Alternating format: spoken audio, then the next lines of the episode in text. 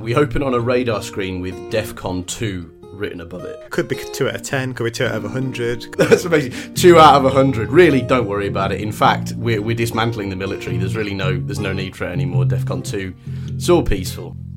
Nixon is still the president, and he got the nuclear football sort of handcuffed to his wrist. Just in case some American footballer comes along and tries to nick it and run off. You'd almost think they'd make it a not terribly aerodynamic shape, wouldn't you? The nuclear dodecahedron. So you'd run off with the with the code, and then you'd ring up. It's President Nixon here. That's the worst Nixon impression I've ever heard in my entire life. Hello, welcome, one and all, to Shark Liver Oil's final section of its coverage of Watchmen by Alan Moore and Dave Gibbons. I'm Matt, I'm Dave. Hello. and we're on into the last three chapters, and shit is getting heavy. it's a one-way ticket to midnight. Call it heavy Oh, man. metal. Have you? Have, are you sure you want to spunk that song out now instead of waiting to the end when it's actually midnight on the clock? Have you not just? Well, you know, uh, it might come back later on. I don't know. no, you can't do it now, Matt. You've you've wasted it. You've got to go and find while we're talking, while we're recording. You've got to go and find another song that's appropriate to midnight. Oh, I can find another. Don't worry. That's So we, we stick that, that bad boy front and center today. love it.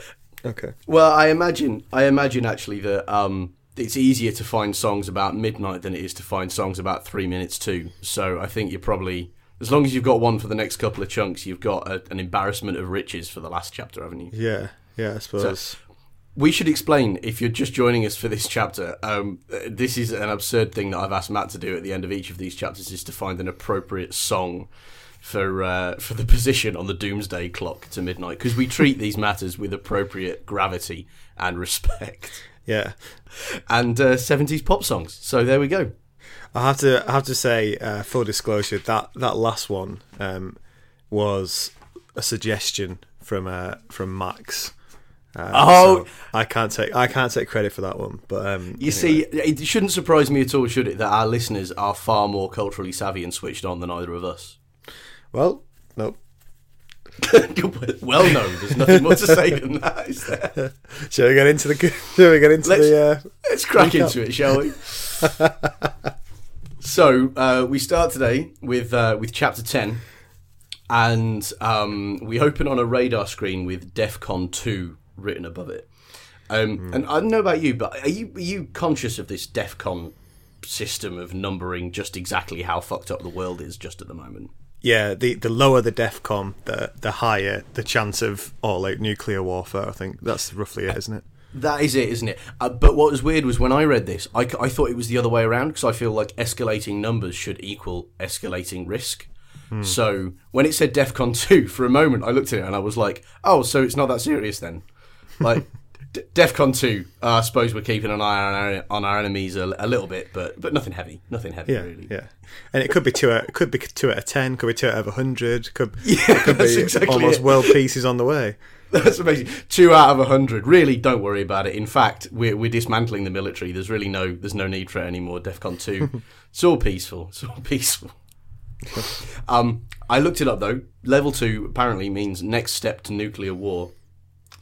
Um, and um, we open here with uh, the president, and we've had this thing where Nixon is still the president uh, of the U.S. Um, but we actually get him here, and it's a great caricature of this big jowly face and his dumb nose and the rest of it. And he's actually got the nuclear football sort of handcuffed to his wrist, which has all of these nuclear codes in for when he actually decides to launch weapons. Um, Finger on the button. his finger is literally on the button, although the button is uh, shaped more like an American football at this point. But but still, but he's he's there, um, and he seems quite tense and paranoid, which is obviously what you want for a man in that position. Um, and he says uh, things are deteriorating politically, and that they're just kind of down there to wait, and uh, and their situation is mirrored uh, by Dreiberg and Rorschach. Who are hiding in the owl ship underwater, having just run away from the police? I love how with Nixon, the American football's handcuffed to his wrist, just in case some American footballer comes along and tries to nick it and run off. yeah, yeah, and the thing is that if that happens, you've lost it already, haven't you? Like, there's no way you're getting it back. If somebody whose whole professional skill set is getting something that size, shape, and weight as far away from you as quickly as possible. You'd almost think they'd make it a not terribly aerodynamic shape, wouldn't you? Like the the nuclear dodecahedron or the nuclear morning star or something, so that you couldn't instantly throw it 50 yards if you were a professional American football player. I've always thought as well, if you've got the codes, um, you've still got to sort of negotiate with the people at the, you know, firing center, whatever it's called, to actually to actually fight to actually fire them missile. Yeah. So, so you'd run off with the with the codes, you'd find some way of opening it, and then you'd ring up, you know, the HQ for nuclear weapons, and just Hello, go, Nuclear Politics HQ. yeah, and just go, yeah. Um, it's President Nixon here. That's the worst Nixon impression I've ever heard in my entire life. Never mind all the official stuff that's coming out saying that he just had the codes nicked. This is not the person who's just stolen the codes. It's President Nixon. Please can you fire the nuclear warheads? Where, where, where do I want them fired? Oh, I don't know. I didn't think that far. Um, just uh, hang on a minute. Hang on. Yeah, tell you what. Fire them at um, uh, Bob Dazzles. Used to bully me in high school. Down the road. Just take him out. Bernard Veneer. Fire them at Bernard Veneer. Um, so so yeah. So the nuclear football is kind of is in play, so to speak. Um, and we cut from this big global uh, political kind of thing down to Dreiberg and Rorschach, who have broken Rorschach out of jail. And Laurie's just disappeared, as we saw in the last chapter, to have a kind of big conversation with John about whether or not John should travel back and save the world. Um, and John has been convinced that he should, but it seems that uh, he's not back yet.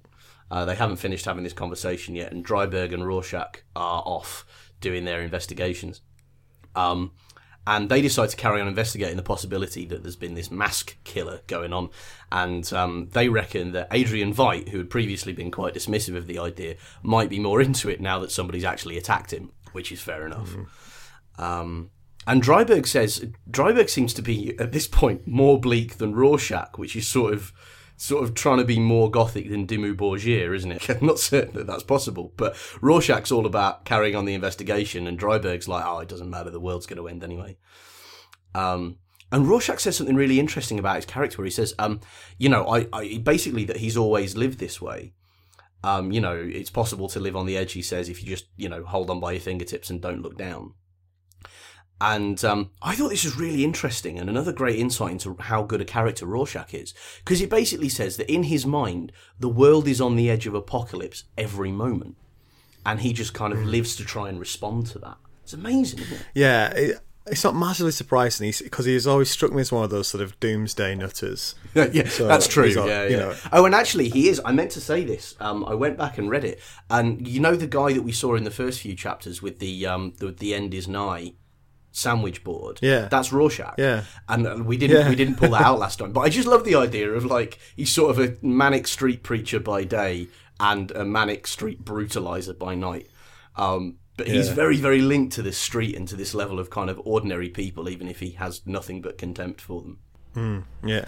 Oh, and and also uh, just just briefly with Rorschach, he he goes back to pick up his secondary uniform, doesn't he? Which is sort of a copy of his first Yeah. one, um, which is cunningly hidden under a floorboard.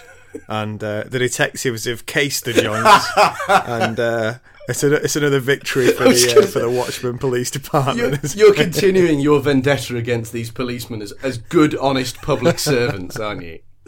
I'm not suggesting they're not good or honest; they're just inept. It's useless.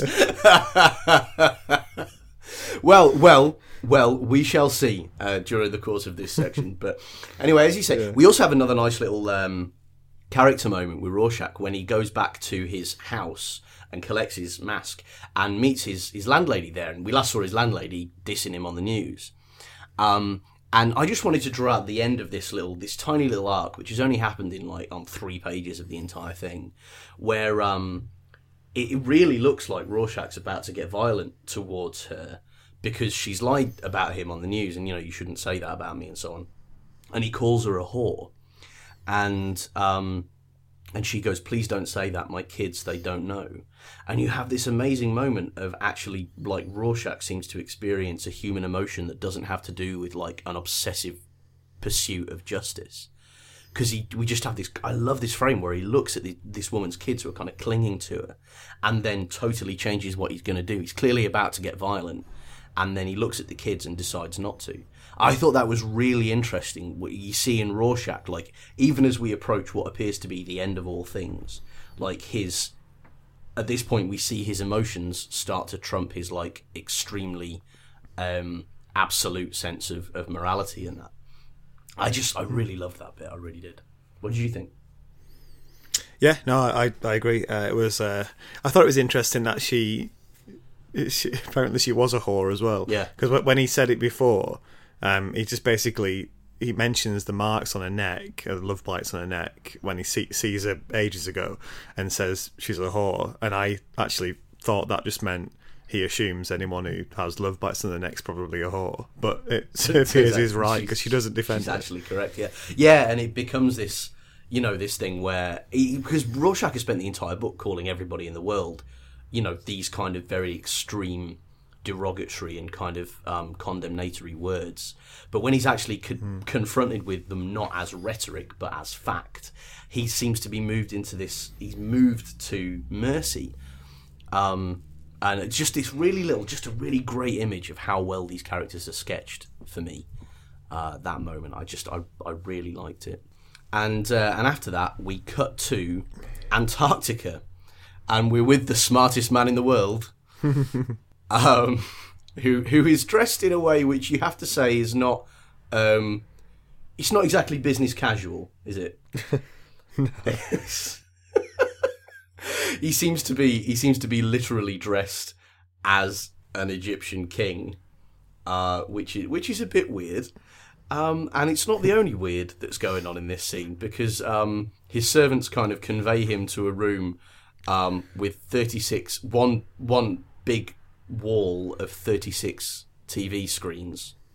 And he tells them to have all basically all the channels in the world on and to flick through them at 100 second intervals. Um, and it seems to be that by doing this he can kind of identify trends in world culture and, and he starts giving them kind of commercial decisions on that basis um, I found that amazing. Rather than like market research or surveying or looking at what's been selling recently or trying to understand it, he just watches all the TV he possibly can, and that's turned him into a millionaire. Yeah, I thought it was like an '80s version of Twitter. Just it all up. That would be it, wouldn't it? Oh my word! That's the '80s equivalent of just literally him sitting there staring at his smartphone all day, trying to follow everybody in the world.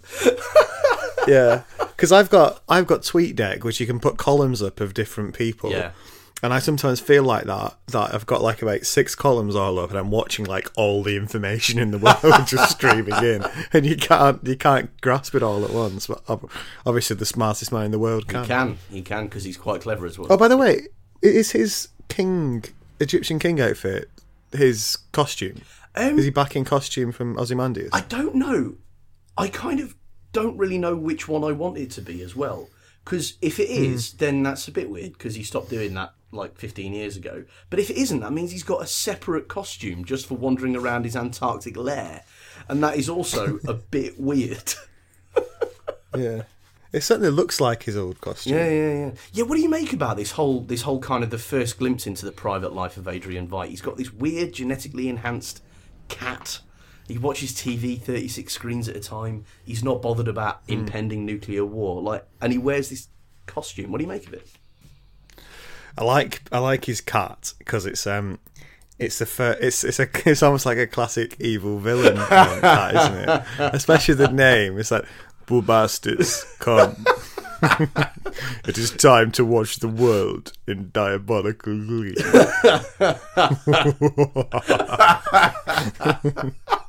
That's absolutely amazing and absolutely true. You couldn't do more to telegraph the fact that Veidt is about to turn out to be a bad motherfucker.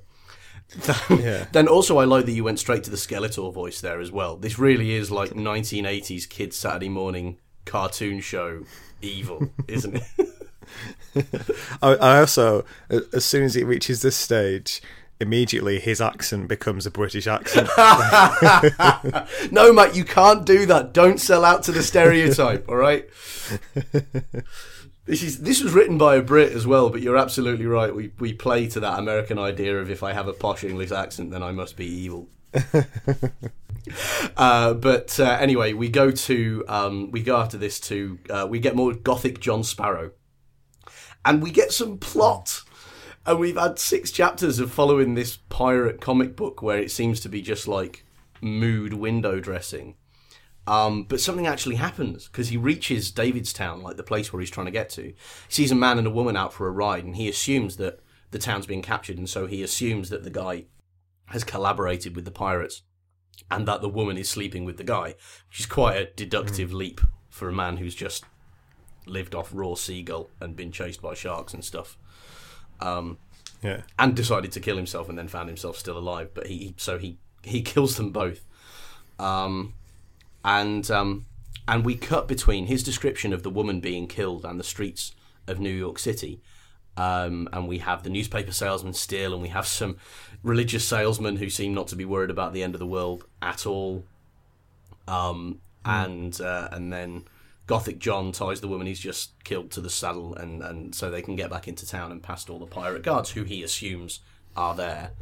Um, And I, at this point, I began to see a little bit more why it was, you know, the function of this comic book. First of all, because something happens, but second of all, because you have this. There's it's been building this like relentless sense of um, doom um, not necessarily doom and gloom, but just this huge impending negative fate um, for like six chapters. And you start to see this on the streets of New York as well. You know, you have this, everybody's just talking about how, you know, everybody's going to die. And um, I began to think at this point that maybe the, the Black Freighter stuff was justified just because it, it helped me to see that ordinary everyday scene in the light of this kind of this impending doom. What did you make of it? Yeah, I agree. I was uh the I think the parallels were a bit too um I don't know. Uh, I think it was trying a bit too hard by s- flicking between um the what's going on in New York and reading the comic book. I enjoy that sometimes, but it also makes it a little bit harder to follow each thread when you keep flipping back and forth every single pane. Yeah, Um, but true. uh, yeah, it was interesting, and it, it, it yeah, you start to see where this very slow and um, uh, I don't know dark story is going now, um, Yeah. both in terms of the the overall book and this book within a book. Yeah, yeah. And then we have um, uh, Dan and Rorschach, who've had had a bit of a domestic um, previous to this moment, because they, they kind of disagree about what's going on. Uh, Rorschach really is married to the idea that there's a mass killer and that it's just a sort of simple crime that you can solve on the streets. And Dreiberg has this, what you might call like a slightly more kind of upper middle class approach, as befits a rich guy. He's like, you know, he reckons it's all to do with the companies and stuff and um, Dreiberg loses his temper with Rorschach, but they make friends and go out for some nice, straightforward brutality, which is what Dreiberg says. I like how I like how Rorschach. Um, this is the first time you ever see him almost like apologize, and he does that classic almost apology as well. He says, "I'm sorry that it's sometimes difficult." Rather than I'm sorry that I'm sometimes difficult, just the situation the si- is sometimes difficult, which is a shame. It's amazing, isn't it? It's it's the greatest non-apology apology in the universe. It's like I've just I've, I've been a dickhead to you, and you've just broken me out of jail, and I haven't said thank you. Uh, but I'm sorry if you feel bad. yeah, Absolute classic. I- but it is good because it is sort of you'd imagine like it's very in character for Rorschach, isn't Yeah, it? yeah, He's not the kind of guy who can say sorry. Yeah, that's true. And and and but again, you know, this is this is a surprising little kind of moment of softness as well.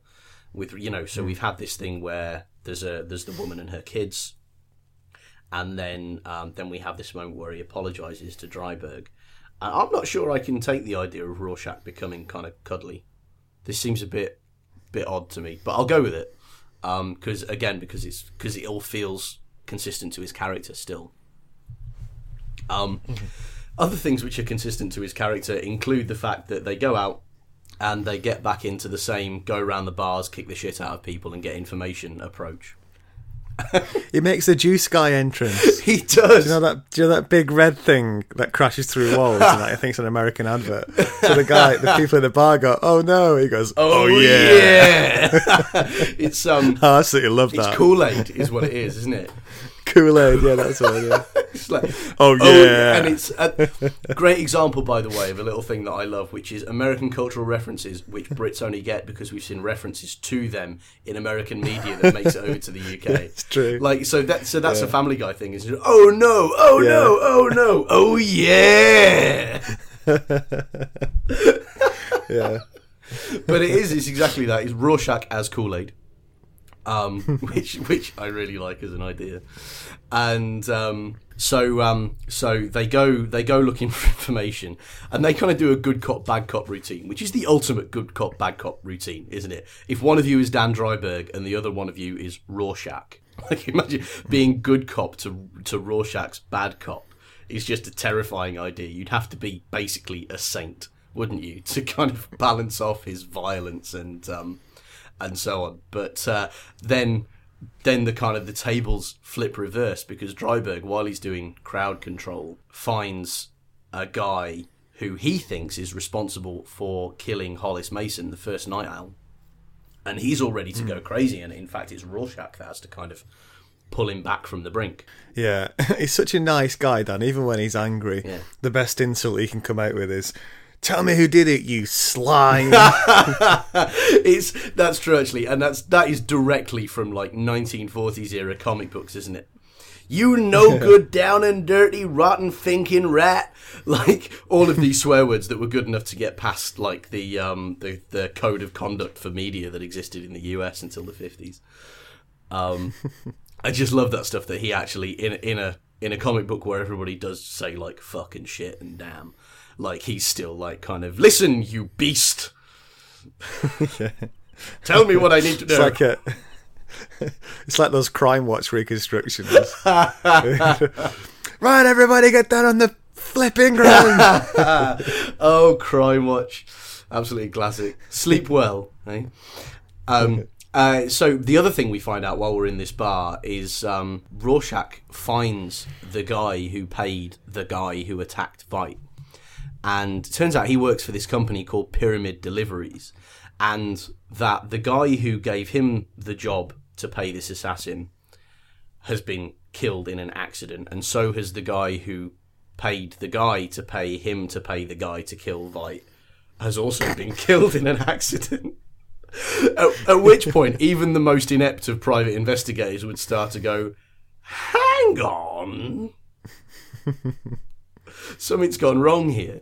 So, um, Are you trying to tell me the guy who killed the guy who killed the guy who hired the guy to kill the guy killed the guy? he's, he's dead? You astonish me. um, so, uh, so this kind of this means they, they kind of want to redouble their efforts to go to Veidt. Um, and then we have then we kind of cut away. We don't go straight to Rorschach and Dan going to Veidt. We have um, we have a scene with Jordan Shea, this uh, the guy who wrote the comic pirate comic, who's gone missing and who we saw before um, uh, on the island. It turns out so there, he's on board a ship, which seems to belong to Pyramid Deliveries, and so and they're also the ones who had all of these people uh, killed, and they're the people who owned the island, and people who had them actually disappeared. And rather brilliantly, the claim is that this was all for a movie, which seems a bit intense to me. Like, like, how dumb do you have to be as a professional creative person if somebody from a movie company comes into you and goes, "Hi, yeah, hi, great, good to see you, big fan, big fan. Anyway, we're writing a movie and we need you to be a part of the creative team." Oh, uh, fantastic, great, yeah, thanks. Fa- yeah, great. Uh, you know, let's let's talk about terms and pay and so on. Yeah, pay. Yeah, no problem. Uh, uh, it's going to be lots of money, but uh, we're going to have to uh, officially disappear you and make you a missing person. Anyway, sign here. Sorry, what? We're going to make you into a missing person as though you never really existed. We're going to take you to a secret island to work on a very special, top secret special effect, which is secret for reasons that aren't clear. Ah, uh, all right. Like, who the fuck says yes to that as a pitch? Do you know what I mean? Yeah. And the thing is, I suppose it's easier to say yes once everybody else do. Say, oh yeah, there's a massive group of us all going. You know? Oh, okay, yeah, fantastic. Yeah, great. That's it, seems a bit implausible to me, but I like the presentation of this creative work of art of creative artists being really stupid and gullible. But um, but there it is. Um, and they've been making this thing that uh, Hira, the artist, was sketching before with all the weird sort of tentacles and the weird beaky face and so on. Um, they've actually been making this thing, and uh, and they're on board a ship, finally waiting to get off the island, all very rich and still disappeared. And uh, Shea's putting the moves on, um, and the ship moves off, and then the ship explodes. So I don't think we're going to get any more out of those characters. Nope. No, most certainly not. Um, yeah, so I mean, I would have thought it was quite clear at this point, but this is, you know, this isn't a movie. Even even if the whole disappearing you in order to be a professional creative thing made sense, this is very clearly not a film. You know, um, but we don't know. We we have no idea what this might be, um, and why all of the people involved in creating it have been blown up. Um, but we leave that there, and we cut to um, Dan and Rorschach in uh, kind of deserted office, where he's been graphing the end of the world, which I, I really like as an idea. Can you graph the end of the world? Like they say, multiple crisis lines converging on the mid 1990s, and you're like, I'm not certain that that's. Because it feels to me like if you could put numbers on it, you could manage it a lot better than anybody else seems to be. Do you know what I mean? Mm. I think maybe you can you can see the pattern, but you can't. There's no real way of affecting it. Oh, possibly. Oh, so there's a Doctor Manhattan parallel there. You can you can see what's yeah. going to happen, but you can't do anything about it. But hmm. but then, dun, dun, dun, dun, it turns out that it's all that Pyramid Deliveries, who are behind all of this, are owned by Adrian Veidt, which Son of a beat. exactly.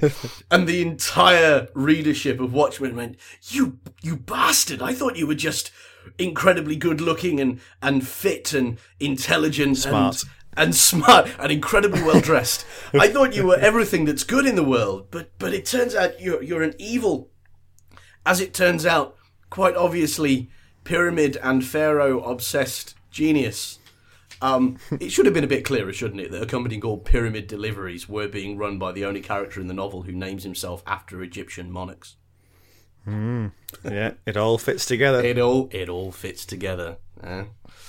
Um, and so uh, they're in his office, and they found this out.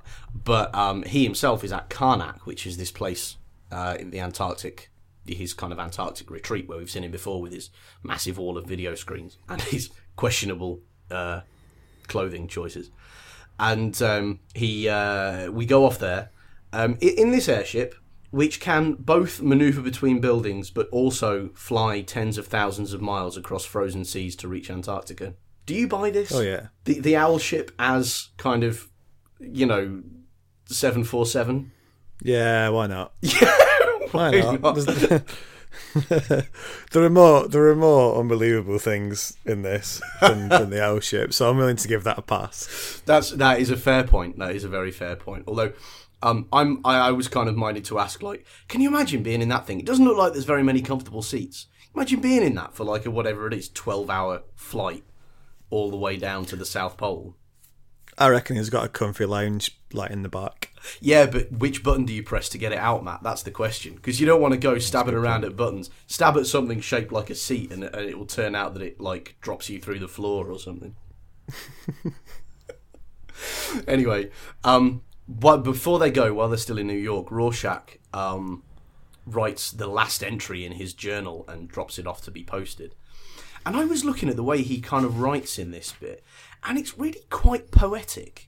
And I realised that that's how he talks the whole time. Like he, you know, this all of this, particularly his monologue when he's describing his worldview to Doctor Long a couple of chapters back. But this whole thing, you know, he kind of he talks about, uh, you know, the end of the world in these incredibly flowery sentences. Do you think his anger might also come from the fact that he kind of always wanted to be an artist? like this frustrated harvest vibe I get very, very strongly from Rorschach at this point. I love his final line. I think that's great. Um, I've lived my life free from compromise and step into the shadow without complaint. What a great way to end a journal. Yeah, yeah, that's very true. He, he, that's exactly what I'm talking about. That's he must have lain awake at night thinking of really dramatic last words for his literary kind of heritage. It's fantastic because if he was really properly a psycho, he'd just write kind of bastards, bastards, kill them all, bastards. Full stop. End. I'm not saying it would have been better that way. I'm just saying I kind of I found that more more realistic to the character, but whatever. Um, but uh, that thing is um, uh, then delivered to the new frontiersman, and it's intercut. We see that being delivered intercut with more uh, more Gothic John, and um, and then we have uh, Dreiberg and Rorschach approaching Antarctica, where the owl ship, which has been underwater for 12 hours and then flown into a freezing environment, freezes and crashes. Um, unfortunately, though, they're within 20 miles of Veidt's Antarctic base, um, so so they can they can kind of walk it or they can do it on these little scooter things. Uh, and and also, luckily, um, Rorschach apparently wears uh, wears for the New York November clothes which are appropriate to Antarctica. Because um, he doesn't put on anything special. Dan's got a fluffy owl suit to put on. Continue. Dan. continuing his uh, his record as the the the the superhero who tries the hardest and is the lamest.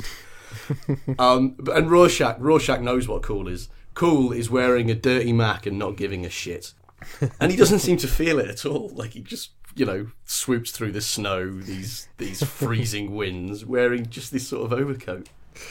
When I saw Dan's fluffy owl suit, my reaction was very much like Bubastis's a couple of panes later. it was so lame it reduced you to the level of the genetically enhanced beasts. It made me talk like a cat.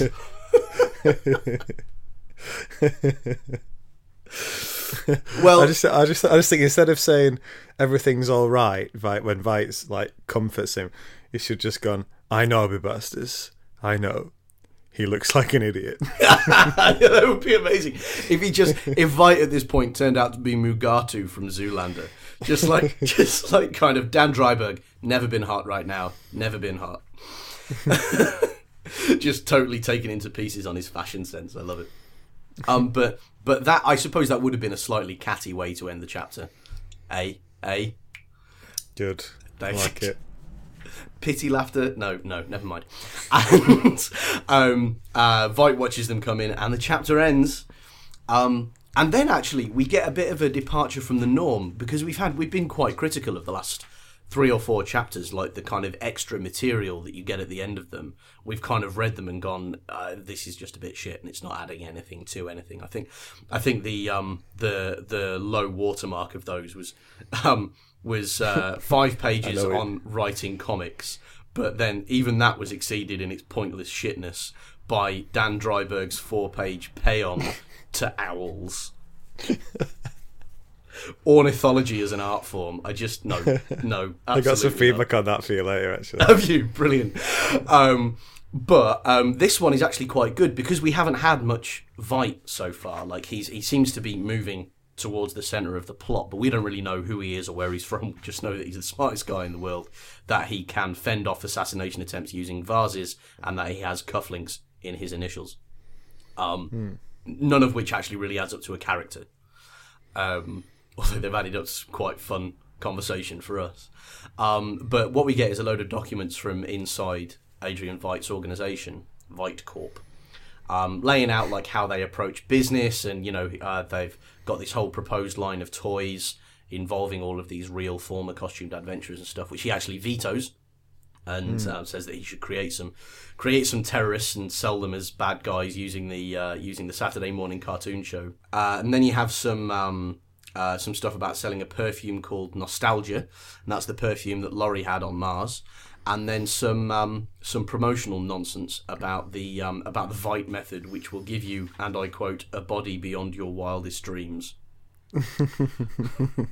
so he's not averse to a little bit of uh, manipulative hype, is he, Veidt, at this point? And um, Uh, and I liked all of that. I thought it was really good insight into into this character we barely interacted with before. Yeah, I thought the Veidt I thought the Veidt method was good because um, you can imagine him doing that not as sort of a cynical money making scheme, but as a genuine. Um, if if if only more people in the world were like me, the world would be a better place. Let's give people the chance to be more like me. And, and turn a tidy profit while we're at it. Let's not forget. Yeah, yeah, Yeah, absolutely. Uh, yeah, I thought it was. It's a nice little window into his character. These couple of pages. Yeah, yeah. And then Matt, then you know what's coming. It's the clock, and we're at three minutes to midnight. Go. Two minutes to midnight. Sorry, two minutes. Two minutes. Yeah. Um, when to become one. That's that is rubbish. That is absolutely rubbish. You can't just have a I love, song. I love how angry you made you. That is rubbish. Well, Do a I've, better song. I've come to expect better of you, Matt. To be honest, not just a song involving the number in question. That's rubbish. There's loads of things involving the number two. Like Oh. what?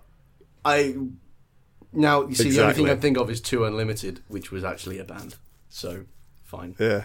Okay, that's true. See, not, not, as easy as you think. I'm not the resident music expert, though, am I? and as I've said before, you could just be making these up. I wouldn't know. Is that's actually the first song that you've done where I've gone, oh yeah, I recognise that. Oh no, It's the Spice Girls. song." And it's the Spice Girls. How bad is that? I think I'm I'm condemning myself out of my own mouth. Set your spirit free. How the fuck do you remember the lyrics to this? Is the thing. This I came just out remember stuff like that. a decade and a half ago. More than that. Anyway, Yeah, but Chapter great 11. songs, great songs endure. There. yeah, yeah. There's, you can't kill the classics, Matt. That's that's completely undeniable. Um, chapter eleven, therefore, opens with a kind of uh, um, like a whited out page, basically with some a bright splash of color in the middle of it, and then we have a voiceover by Adrian Veidt. Um, and explaining why he sees, why he watches all these TV screens at once, slightly more about how that technique kind of works and then um, turns out he's in this massive glass dome, still in Antarctica, um, covered in snow, and Veidt watches uh, Dreiberg and Rorschach come in, and kind of speaks really, really condescendingly about them. Actually, says says they don't understand the moral and intellectual regions they're inhabiting. Um, quite apart from the fact that this shows him to be a smug bastard, a theme to which we will return, because that was what I mostly took away from these ne- these last two chapters. I just fucking hate Veidt. But what do you think he means by that? Yeah, well, he just believes that they're quite limited, doesn't he? Um, in terms of their ability to see the bigger picture. I, I, I'd imagine it's something he believes of almost everybody. Yeah, yeah, yeah. That's very, very easy to believe. Um, uh, and then we're back with Rorschach, who says that Veidt is engineering World War Three, and they have this really interesting exchange where you know it says, "How can anyone tell if the smartest man in the world has gone crazy?" And I thought that was really interesting because there you have uh, Veidt kind of Veidt's comparison to gods and kings, kind of continuing because the only person who's ever been taught about in these kind of transcendent terms before is Doctor Manhattan. And there's this really interesting thing about a guy who has raised himself to this kind of power and influence, not because of a nuclear accident, but just by, well, I mean, by we'll find out, by kind of extreme intelligence and business acumen and, and kind of drive. Um, I thought it was really interesting to have these kind of ordinary human beings talking about Veidt as a, um, uh, as a kind of transcendent human being almost. And we actually get a little moment of that slightly later on when uh, Rorschach and Dreiberg enter um, enter Veidt or Ozymandias's kind of Antarctic lair, and Dreiberg says this must be how ordinary people feel around us.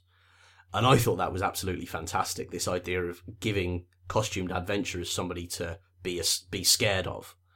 Um, and I realised how how rarely you see that in like in superhero drama. You know, the superheroes experiencing fear, except when it's like Batman Begins and it's because of a drug. Mm-hmm. I thought Yeah. that would be. I I now realise I'd really love to see more superheroes like grappling with fear, um, instead of just the kind of you know the, the the one trauma that sets them all off.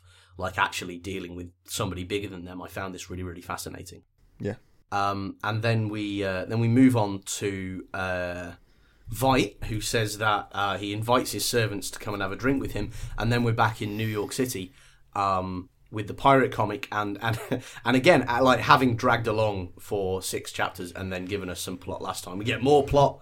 Um, he, uh, but it's it's some fucking bleak stuff. He goes into a private home which he he, he considers all these homes to be now owned by pirates, and kills the people inside, and um and as he kills this woman, she looks into his eyes and says his name. And it's his wife. And his kids have watched him come home from the sea and murder his wife. I, I thought this at first, but if you look in the last pane as he's running away, I think she's still alive. I think he just beats her up and then runs away Really? because she she's there's because there are the kids and then there's a woman holding a mouth. Man, that. I don't understand why you do that. Because that. I, I'm actually pretty mad about that because that totally short circuits the whole thing, the whole point of this comic book. You know, this thing is supposed to be this really unflinchingly bleak evocation of a man whose. You know, whose desire to save his family ends up with him killing his family. And. Yeah. But actually, he doesn't. And that's supposed to mirror, like, the kind of moral depths of what happens later on. That's fucking rubbish! That's really annoying. Like I'd literally never read it that way before. But I mean, you know, obviously not happy about the fact that I didn't want somebody to be dead, but at the same time, why the fuck have you made me read all of these chapters if you're not going to give it the the ending that it needs to have where he ends up committing an unspeakable act? What the hmm. fuck's the point? Ah. Oh, He's already, he's, he's already killed those other two people, hasn't he? well, that's true, but it's supposed to be about But the you- but things you're that right. are dearest to you. You know what I mean? Yeah. Dramatically, it would have made more sense for him to actually kill her, but Yeah. yeah, she didn't. He didn't. All right. Well, I the mean, thing is, be- because because it makes such sense, I've I think I've read it a couple of times before, and assumed that he's killed her, Mm. and um, I only just I just noticed this time actually she's still up and walking around. have we been reading too much zombie fiction? Is that what's happened? Yeah. Well, yeah, she's up and moving around, but it doesn't mean she's alive. Don't let that fool you. No, no. Should be writing terrible zombie songs next. that is an appalling in joke, by the way. Go listen to our recording of, uh, of the zombie apocalypse if you want to understand that extremely tenuous gag.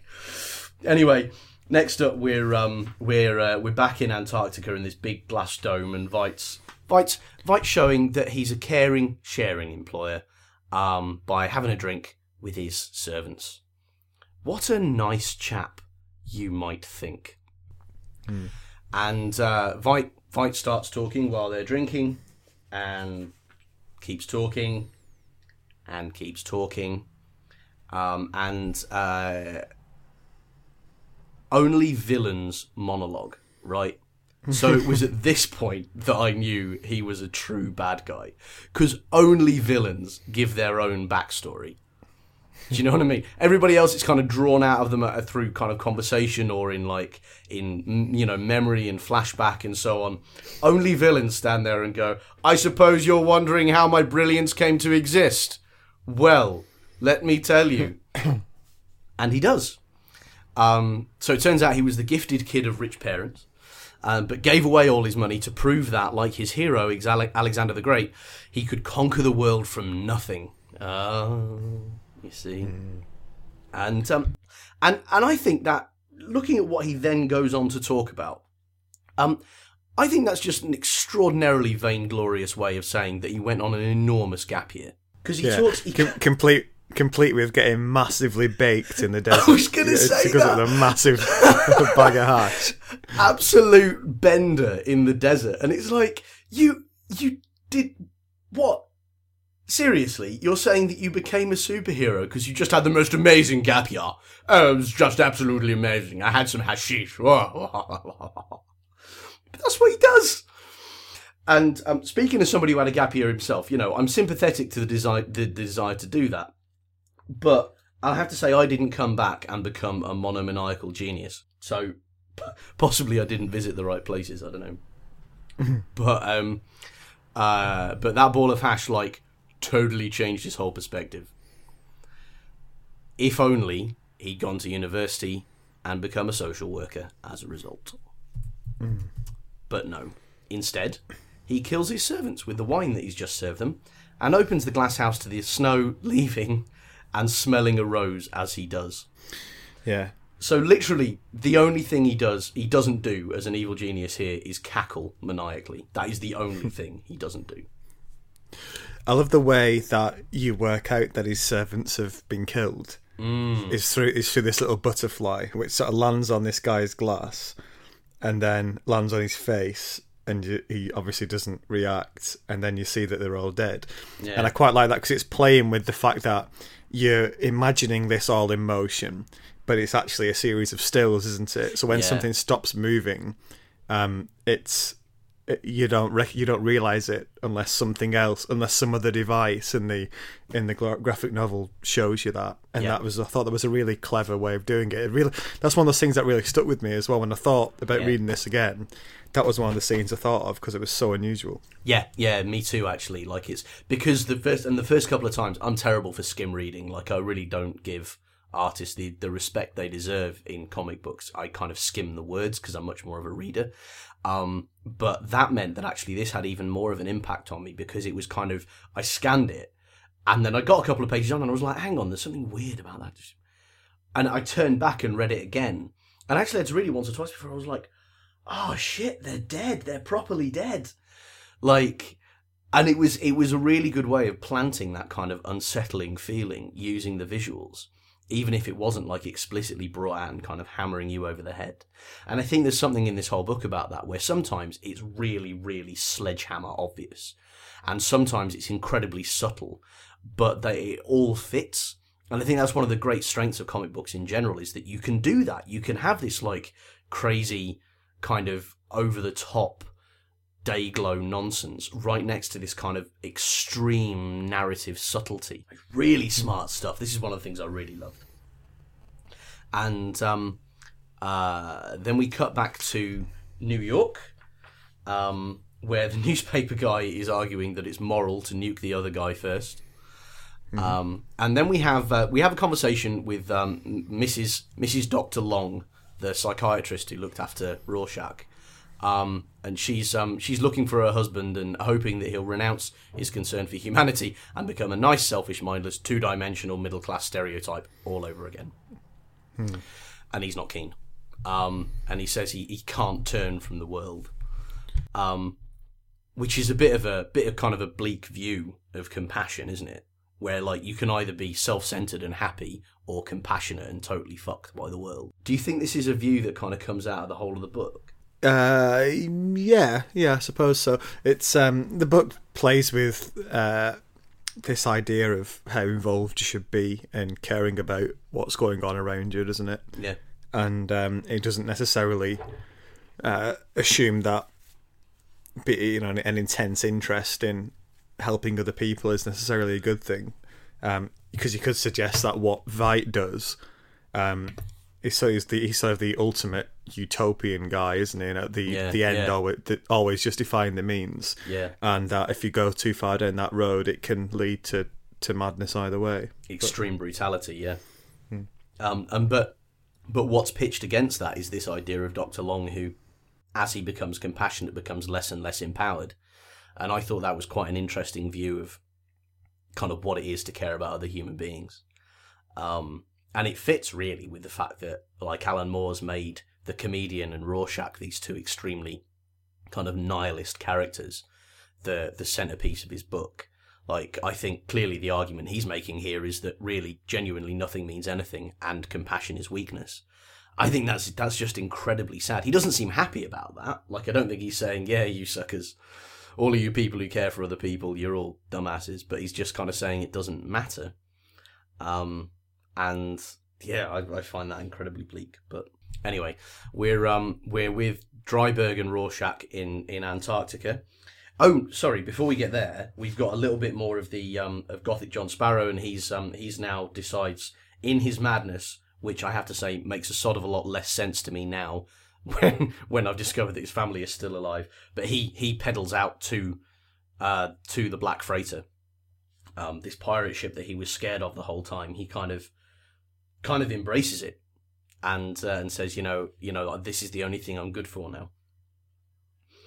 Um, and then uh, then Dreiberg and Rorschach in Antarctica, and they they find Veidt, and I really love this. There's like there's quite a lot of dialogue free panels with Rorschach sneaking up on Veidt, and Veidt Hmm. once again pulls out his kind of home furnishing kung fu vibe. Notices Rorschach in an extremely shiny serv- golden serving dish, and um, uh, and takes him out and just says manners. it's, it's really, really interestingly sort of bourgeois thing to do, you know. How dare you? I was at table.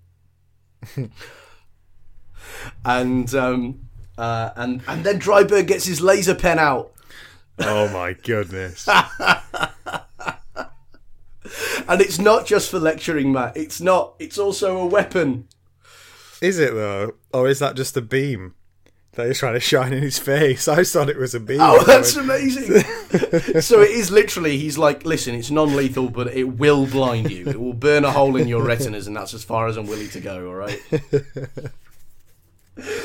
but Ozymandias is having none of it and uh, deflects the beam, whether it was meant to kill him or blind him or just singe him a bit or possibly make him look down and be a bit scared. yeah, um, distract him. Distract him. Yeah, that seems likely to work, doesn't it, with the, this uber mensch.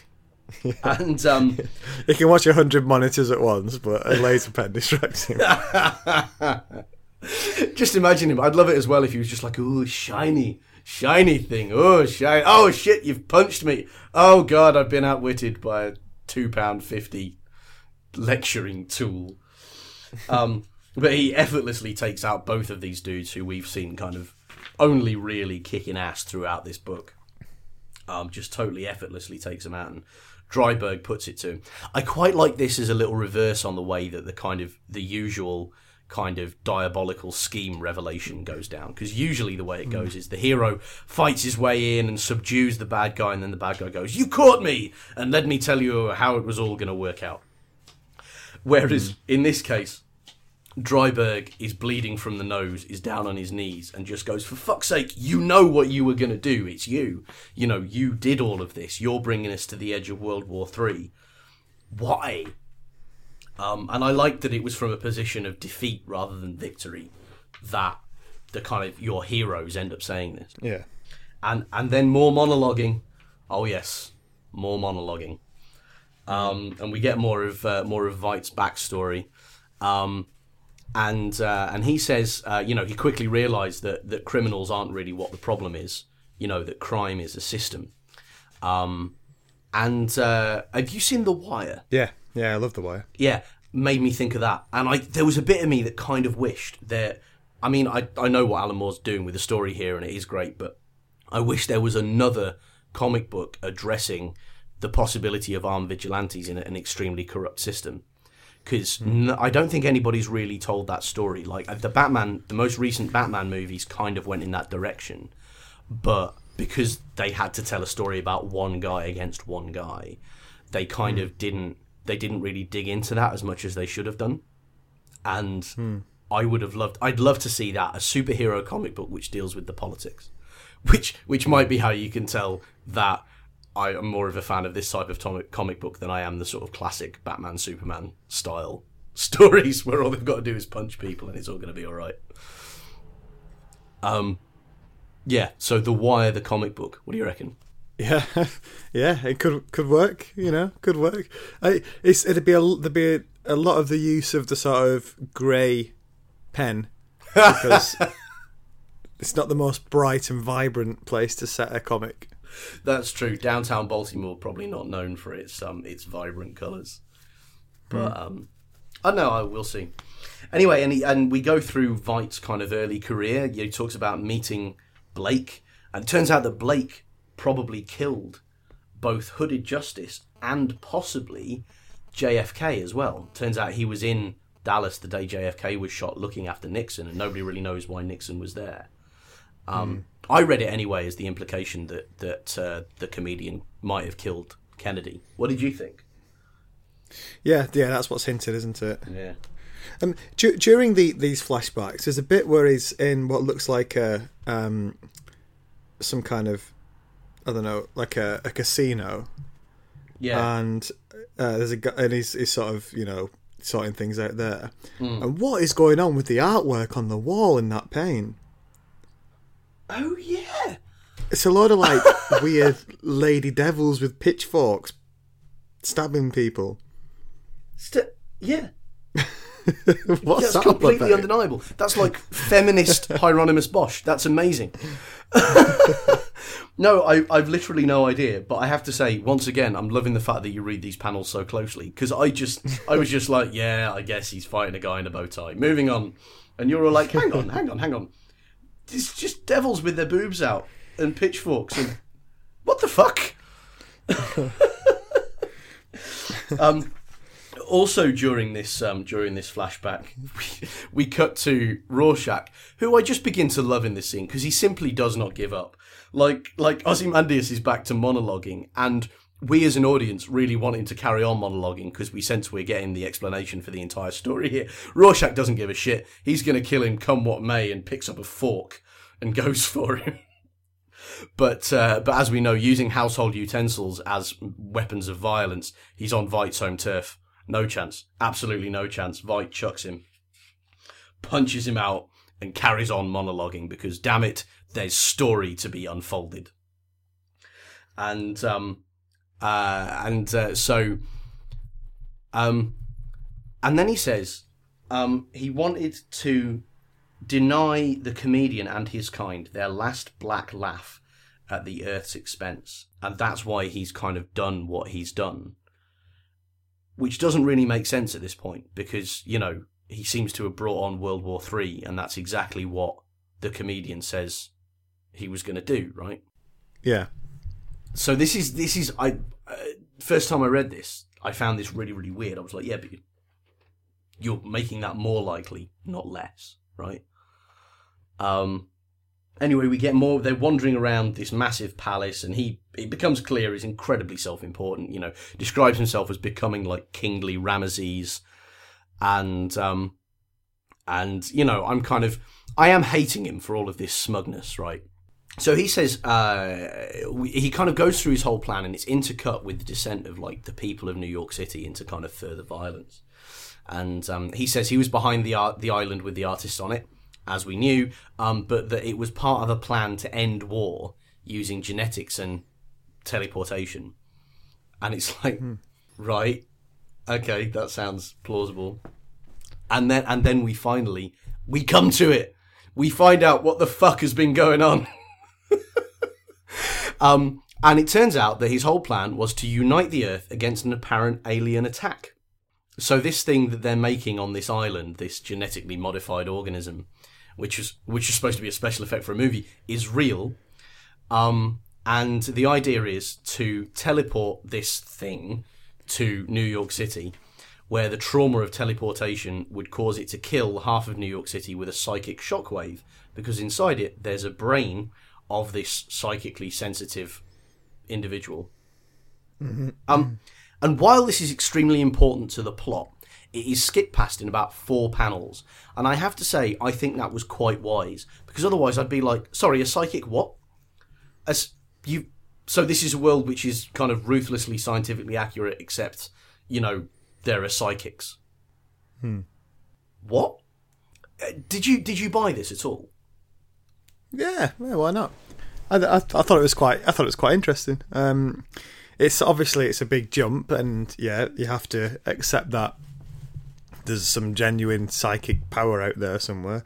Yeah. But um, yeah, in a world where a um, big blue man can appear um, after being vaporized or effectively vaporized, um, yeah, yeah, why not?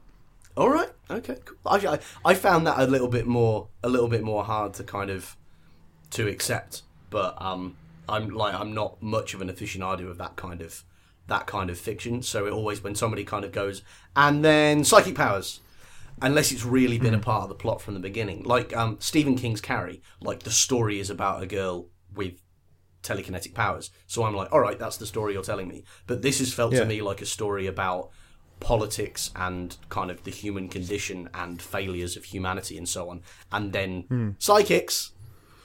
And it's like, Yeah, what? I, I, I, agree, but my um, sort of psychics moment like that came with Manhattan when I thought, oh, Ah, so this isn't going to be a particularly realistic story. Yeah, that's but, true. and I, and I think sometimes just the fact that sort of a, a supernatural event wrapped up in science doesn't make it any less supernatural. Oh well, uh, yeah, I think that's true actually, and I think that's worth. I think that is kind of an honourable tradition of storytelling. So I suppose I'm willing to go with it. But for me, the Doctor Manhattan becoming a superhero because of a nuclear accident was more like a kind of it's so unoriginal, so I'm willing to go with it. You know, it's happened so many times that I'm just like, uh, okay, great, you're telling a story in which you know a standard superhero story, but standard superhero stories don't usually contain psychics. Was my was my thing. You know, it's just like. I, you know, I can't quite believe you're building a plot around this thing which we haven't heard anything about before. So it felt a bit kind of Deus Ex Machina to me. Um, but but then maybe that's what Alan Moore wants, since he has riffed on the idea of Deus Ex Machina sort of earlier on. So fair enough. Um, and uh, and anyway, so this this diabolical plan, you know, which it seems is to save the world by sacrificing New York City. Um, and um, and he does he does for saying that I've been ripping on him for monologuing like a proper classic uh, villain the whole time.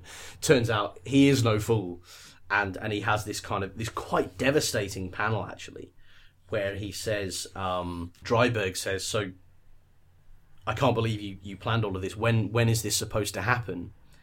And Veidt just goes, "It happened 35 minutes ago. Do you think I'm an idiot?"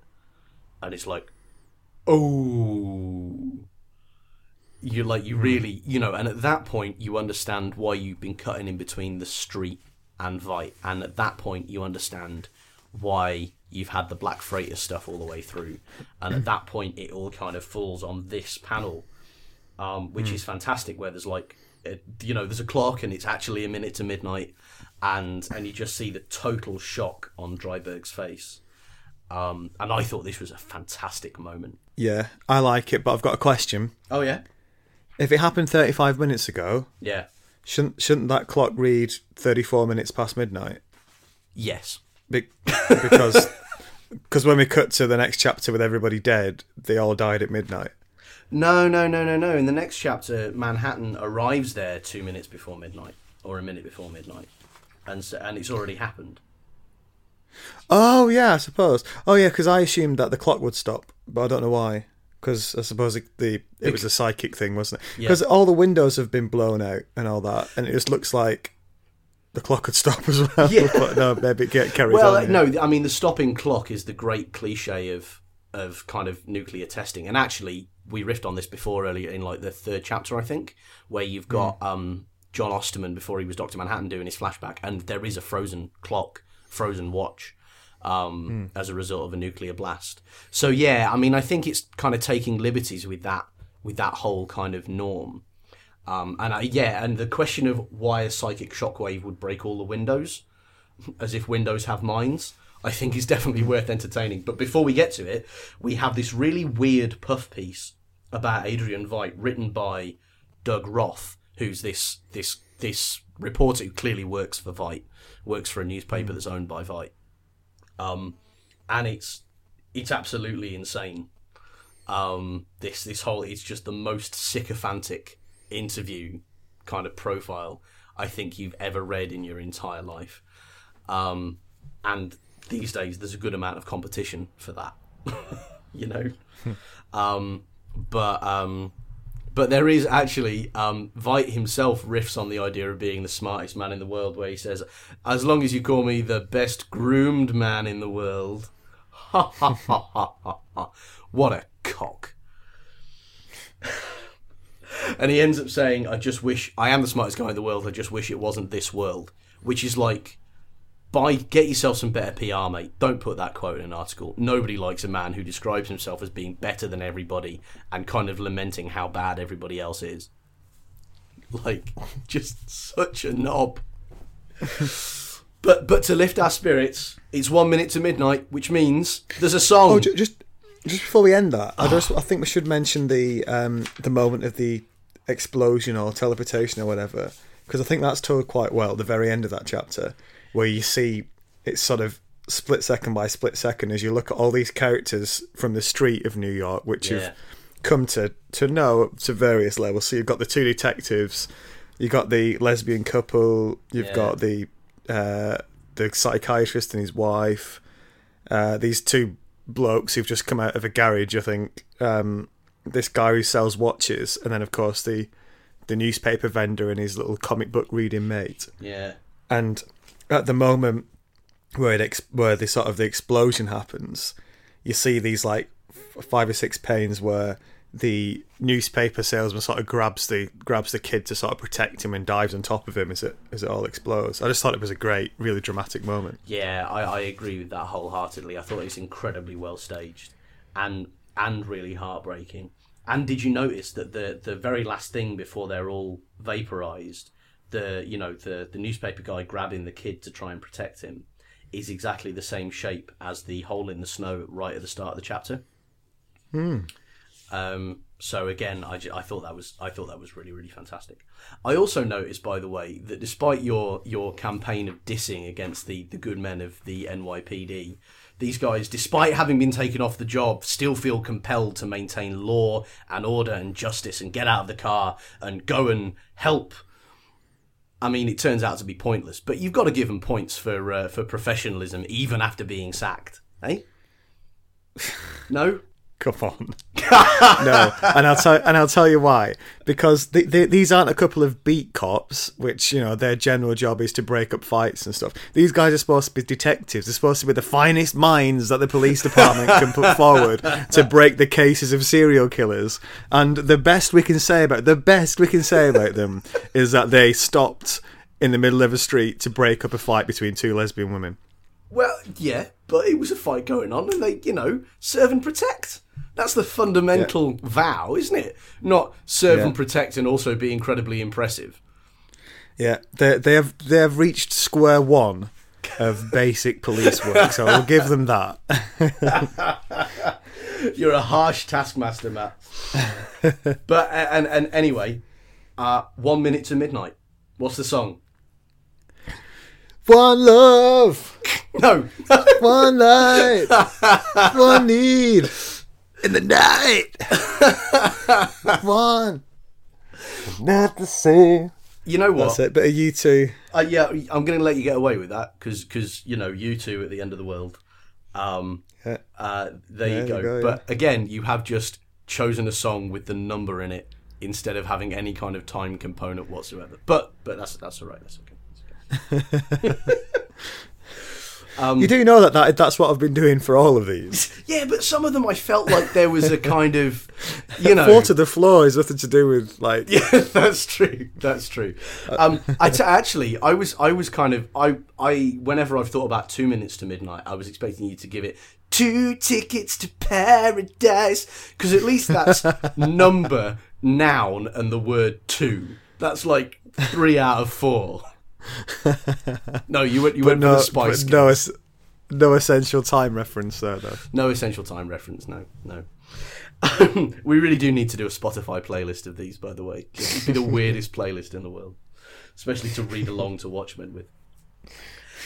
Anyway, chapter 12. It's the last chapter, and it opens with a clock covered in blood and uh, several pages of extreme devastation. And, like you say, this psychic shockwave, which comes from a creature who it's increasingly clear looks exactly like a squid. Um, With an afro, squid with an a afro. squid with an afro. Like what? After psychic afro squid is coming for you and your city. um, and he's blown out all the windows for reasons that nobody understands. Um, so I Can mean, we, can we call this chapter "Psychic Afro Squid is coming for you in your city"? I think we have to, isn't it? We really have to. um, but there is psychic afro squid with its single eye, which, to be honest with you, just looks a little bit sort of nonplussed. You look at you look at its eye on the um, on the on the panel with the title on a stronger loving world. The whole effect of that face is to just be like kind of what the fuck just happened there.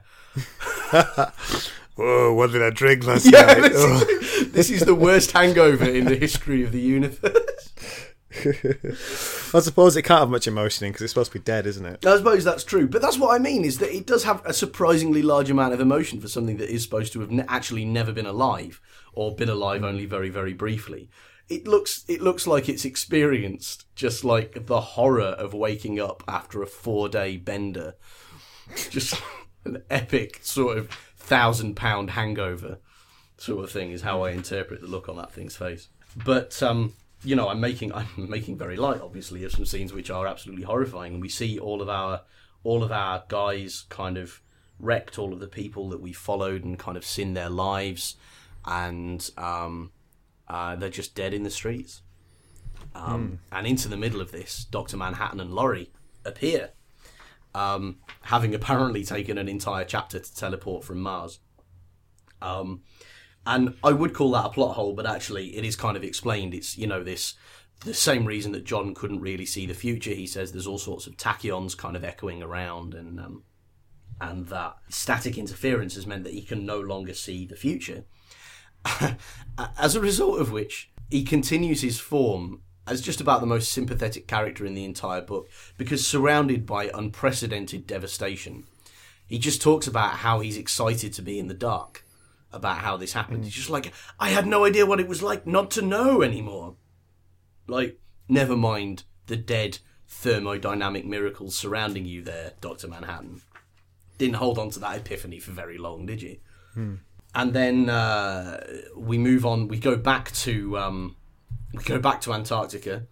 Um, more of a recap, and uh, Rorschach, as you can imagine, is absolutely furious. Like he's almost animal. Like most of the noises he's making are kind of growls. Keeps telling Veidt to send away Boobastis. Yeah. Boobastis. uh, so that he can get in and just kind of have a fight. Um, and then at the bottom of the page, there's this thing where they're talking about for his plan to work, he would have had to be able to catch a bullet. You know, that's that's how that was his plan for surviving the assassination attempt, right? Yeah. Um, and Dreiberg says, um, "Come on, that's completely. You couldn't really do that." And then there's this there's the picture, which if you wanted to send something into space to illustrate the meaning of the word smug, it would be that picture. And is it weird that it's only at this point that I come to truly hate Veidt? Until this point, I've just been sort of like, you're a bit of a dick, and then he kills people, and I'm like, oh, that's dramatic. But here, I'm just like, you son of a bitch. You son of a bitch. is that weird, do you think? Should I be worried about my moral soul? That is the smuggest face in the world. He, he has become the smuggest man in the world there. Yeah, at that very moment. the smuggest man in the world. um, other other potential titles for this uh, for this cast: the smuggest man in the world. Yeah. So there's uh, there's more monologuing and um, and then there's this really weird moment which I only caught this time through. So we saw him in the last chapter kill his kill his servants by opening the top of this glass dome, Yeah. and um, and then but in here he claims that they killed themselves, which is really weird because they didn't. He killed them.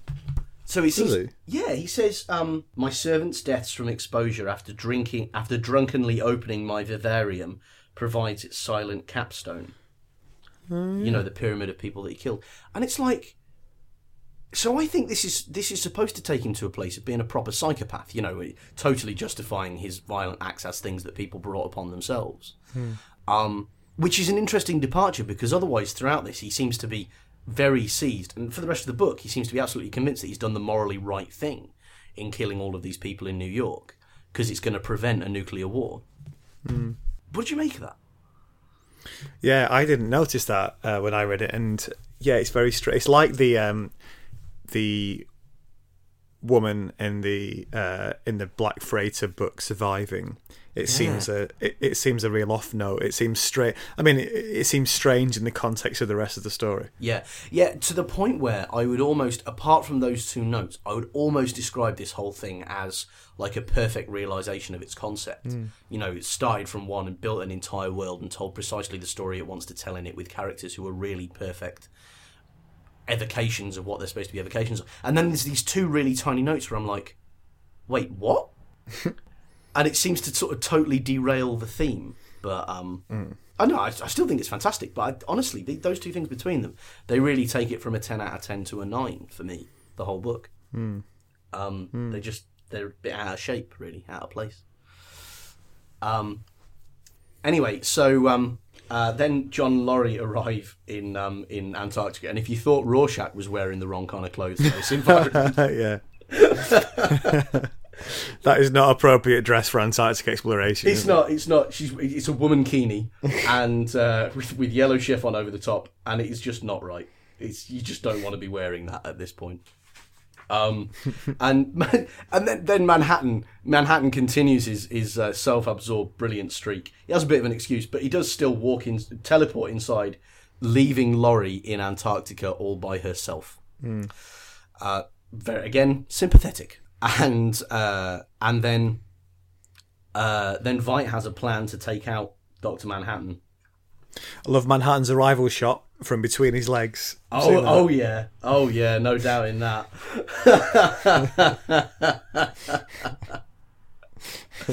big blue, as though to as though to remind him that he is the big blue swinging dick himself. yeah.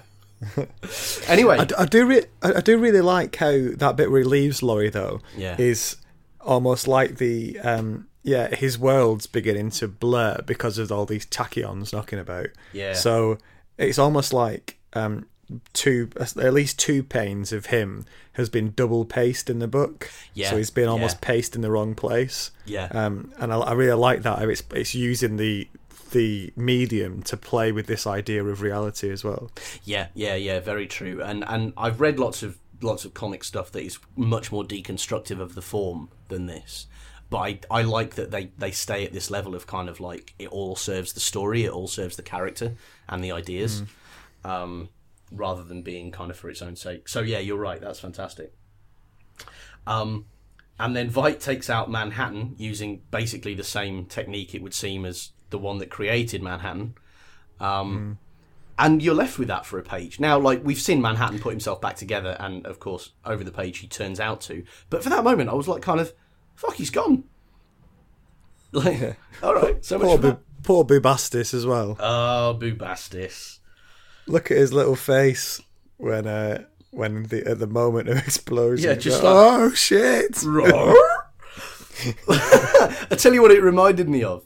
It was um, it's um, Thundercats, isn't it? Snarf. Yeah, It's the little Weasley one that runs around and just kind of does their bidding for them. yeah. Um. Anyway, so so Veidt Veidt kind of smugly says, uh, you know, I didn't know that whether that would work, and then uh, then Laurie, who's got inside, tries to shoot him, and Veidt demonstrates that he can indeed catch a bullet. Um. Which would be impressive, but now I hate him so much that I'm just like, oh, you son of a bitch. You can actually do that as well, you fucking bastard. Um, but um, but then and then we have this this fantastic moment where um, Manhattan puts himself back together at like ninety five times the size, breaks in through the window and just. And I love the only comment in the frame where uh, Manhattan's hand comes through the ceiling is just Dreiberg going, ah! yeah, I love this Dreiberg. yeah, it is it's such a Dreiberg thing. Everybody else, Rorschach is kind of like existentially stoic against the whole thing. What will be, will be, and I'll deal with it. And and Laurie's just kind of diving out of the way, and so so's Veidt. But Dreiberg's like, what the fuck? oh no! And, and this is why this is why I like Dreiberg though, because everybody else is too busy being as a comic character at that point. Dreiberg's the only guy, despite the fact that he's dressed up as an owl who reacts like a human being. It's just what the shivering what? Ah! I really like that. But then um then Veidt uh Veidt kind of crawls away on the floor from this being who is actually basically God. Um but then then you know uh, kind of turns the moral tables on him because he turns on the TV and it turns out that his plans worked. And that as a result of this thing killing half of New York City there are going to be peace talks between Russia and the US about you know reducing arms and coming back from the brink of war and so on and so on. Um um and uh, and then then we have this this really interesting split where instantly Dreiberg and Doctor Manhattan who are like, oh yeah, okay, now he's got away with it. Like, there's nothing we can do. If we expose what he's done, many many more people will die. Obviously, Rorschach's not having any of it, and uh, and neither's Laurie. Um, and then Veidt just leaves to go and meditate. he's, he's just killed half of a city, and he's like, "Well, that hasn't upset my spiritual equilibrium at all. Going to go and commune with the universe." Is that not why he does it though? Because he's still uh, towards the end. You see, he is still sort of not sure whether he did the right thing, and it seems like it does weigh heavily on him. Yeah, well, I mean, that is a very interesting question. I think. Do you think? Because I, I personally, like, I mean, I, I, I may not understand the kind of um, the kind of particular meditation that he's following here, but I would have thought that it was quite difficult to do if you felt that kind of weight of guilt. You know, serenity would not attend you if you believed that you just killed several million people. Uh, maybe, yeah, that's where he's going. He's going there to, to look for it. But um, then we get this really, you know, it's really weird breakup where where Veidt leaves to meditate and and Dan and Laurie go and have sex, and and I think it's a credit to Alan Moore's story writing power that this comes off not as crushingly inappropriate. But as as kind of quite poignant. But wh- what did you make of this? Were you like, what the hell are you doing having sex here and now? Well, as good a time as any, I suppose. you would, wouldn't you, as well? You'd go through that whole experience and then you'd be like, hey, baby. But that time, isn't it? yeah, four million people just died, but we're alive. Giggity, giggity, goo. He's brought his Barry White. Um, yeah, no, I, I, yeah, it was it was all right. I mean, the problem is I haven't been greatly taken with the Dan and Laurie romance anyway, so Yeah. uh, it didn't it didn't feel like a shockingly inappropriate. It it did feel a little strange, I suppose, considering a few pains ago it was building to this massive, violent clash of different personalities and a big fight breaking out. But um, yeah, no, I, I'd say I'd say I felt relatively indifferent towards it. It was okay, and then I moved on to the, the next bit. Yeah, yeah, that's true. Um, but then we then we have this scene, which for me is is the point one of the one of the really kind of tragic moments of the whole book. I, I think that yeah, the, the the thing between Dan and Laurie is just like, eh, like I don't I don't get that as a as a kind of as a big thematic moment. But the next bit is amazing, where you have um, Rorschach outside in the snow and he's about to leave, and Manhattan goes out there and says, "I can't let you leave. You know, you're gonna." You're going to bring down this piece. I, I like how I like how Rorschach's mask um, is the same as the silhouette at the end of uh, at the start of the this bit is the same as the end of the silhouette at the end of the last bit. Oh yeah, quite- yeah. So cool. his face is just absolutely stuck in this this one expression, right? Um. Oh, and wow, because the, the next page he takes it off, and I think the the ink blot is following the tracks of his tears. That's I've only just realised that, but if that's true, that's amazing. I think that's fantastic. Um, because this whole thing is, I just find this like indescribably moving. Is this character who's like totally sold out to his own moral viewpoint and is, is not compromised for a moment. And the mask has kind of been a symbol of that. But then when it comes, where he embraces his death, he turns to him and says, What are you waiting for? Do it. You're going to kill me and there's nothing I can do. Do it. But he takes off his mask to say that. And this mask has been the whole definition of his character. You know, he says, I'm only Rorschach when the mask is on, you know. Um, and he takes it off in order to die. What do you make of that? Yeah, it's it's it's, it's also um, necessary from just the artistic point of view because you want to see his face at that moment, don't you? Yeah, yeah, yeah, Um, absolutely. so they have to find a way of getting his his mask off, yeah. and uh, yeah, it didn't. I suppose it could hold a greater significance about his acceptance that Rorschach's are over now, Yeah. so he may as well die the way was born, which is as this guy used to be. Yeah, yeah, yeah. I, that's true. I think. I think there's something really. The the death moment, this particular death moment, is is played really well for all of the kind of weight that it can have, because death has kind of hung over this whole book as a threat. But there's actually there's certain things that you can explore in characters at the moment of death which you can't do at any other time. Hmm. And you know the idea of what a character does when they face their inevitable death is is I, I just found this incredibly moving. Actually, it was amazing. Yeah, it's also a shock that it's Manhattan who kills him. You think if anyone's, if it either Dreiberg or um, Rorschach are going to get killed in this scene, you'd think it'd be Veidt, uh, Veidt that did it. Yeah, yeah, but no, it's it's you're right. It's Manhattan, um, who then goes inside, sees Dan and Laurie sleeping together naked, smiles benevolently, and then walks off over the water because the god metaphors had as yet not been enough laid out.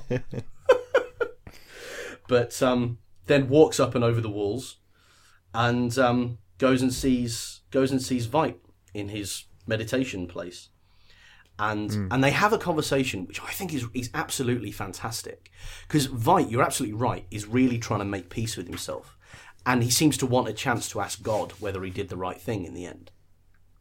And this could be this could be all sorts of big. This could be you know pages and pages of dialogue and heavy stuff, but it's not. What it is in the end is is all all Doctor Manhattan says is in the end nothing ever ends, Adrian, and leaves. And and I thought that was a more elegant statement of the kind of like viewpoint of this whole book than anything else you're likely to come across in it. What what did you make of that as as the kind of philosophical cherry on the cake?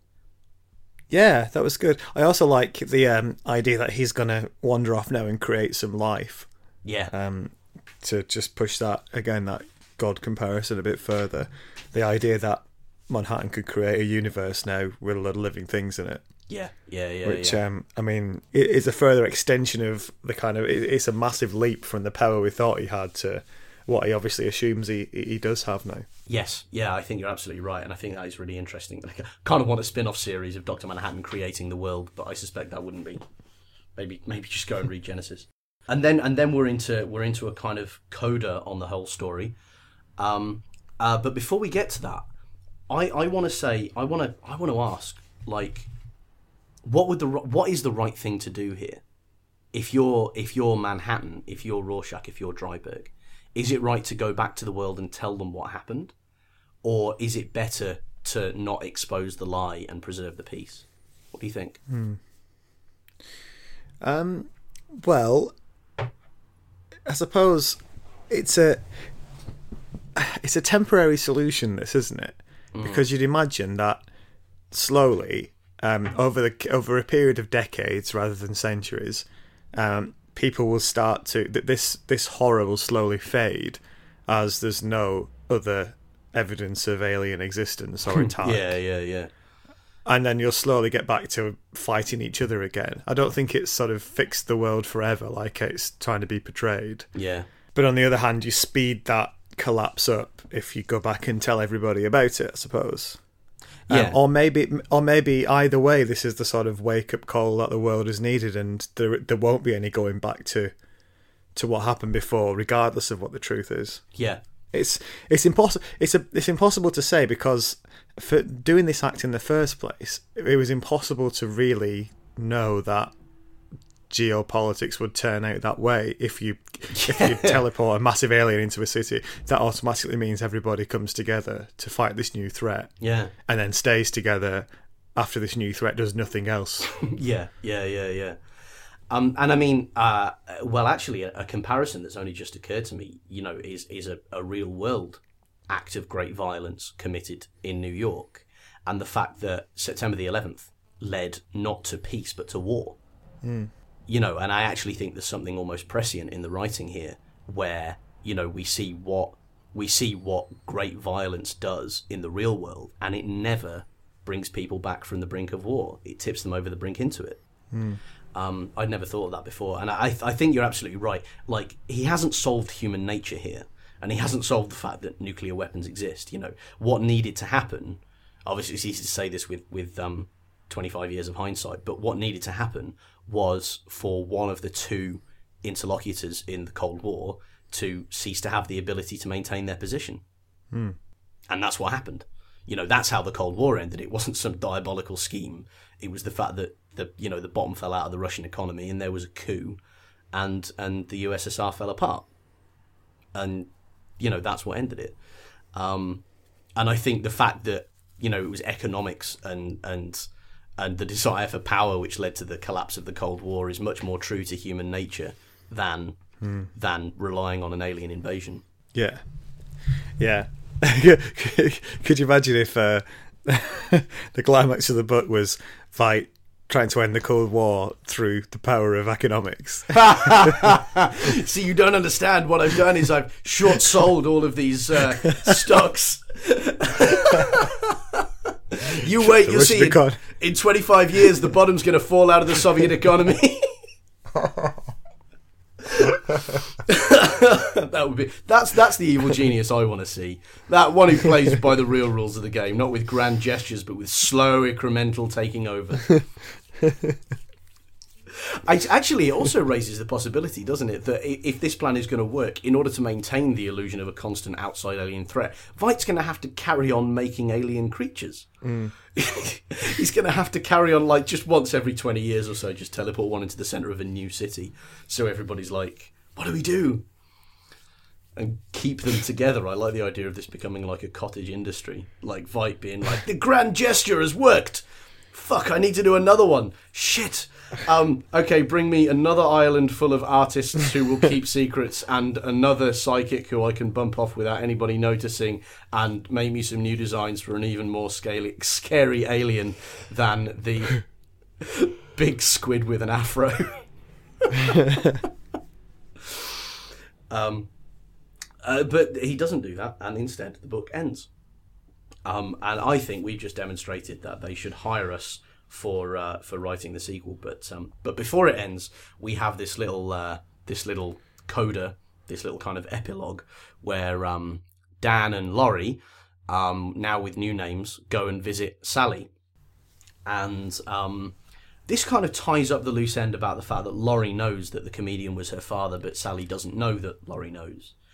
Um, and um, and that could have been quite a nice kind of emotional little thread, a nice moment, but for the fact that the the creepiest mother-in-law to son-in-law interaction in the history of popular culture occurs.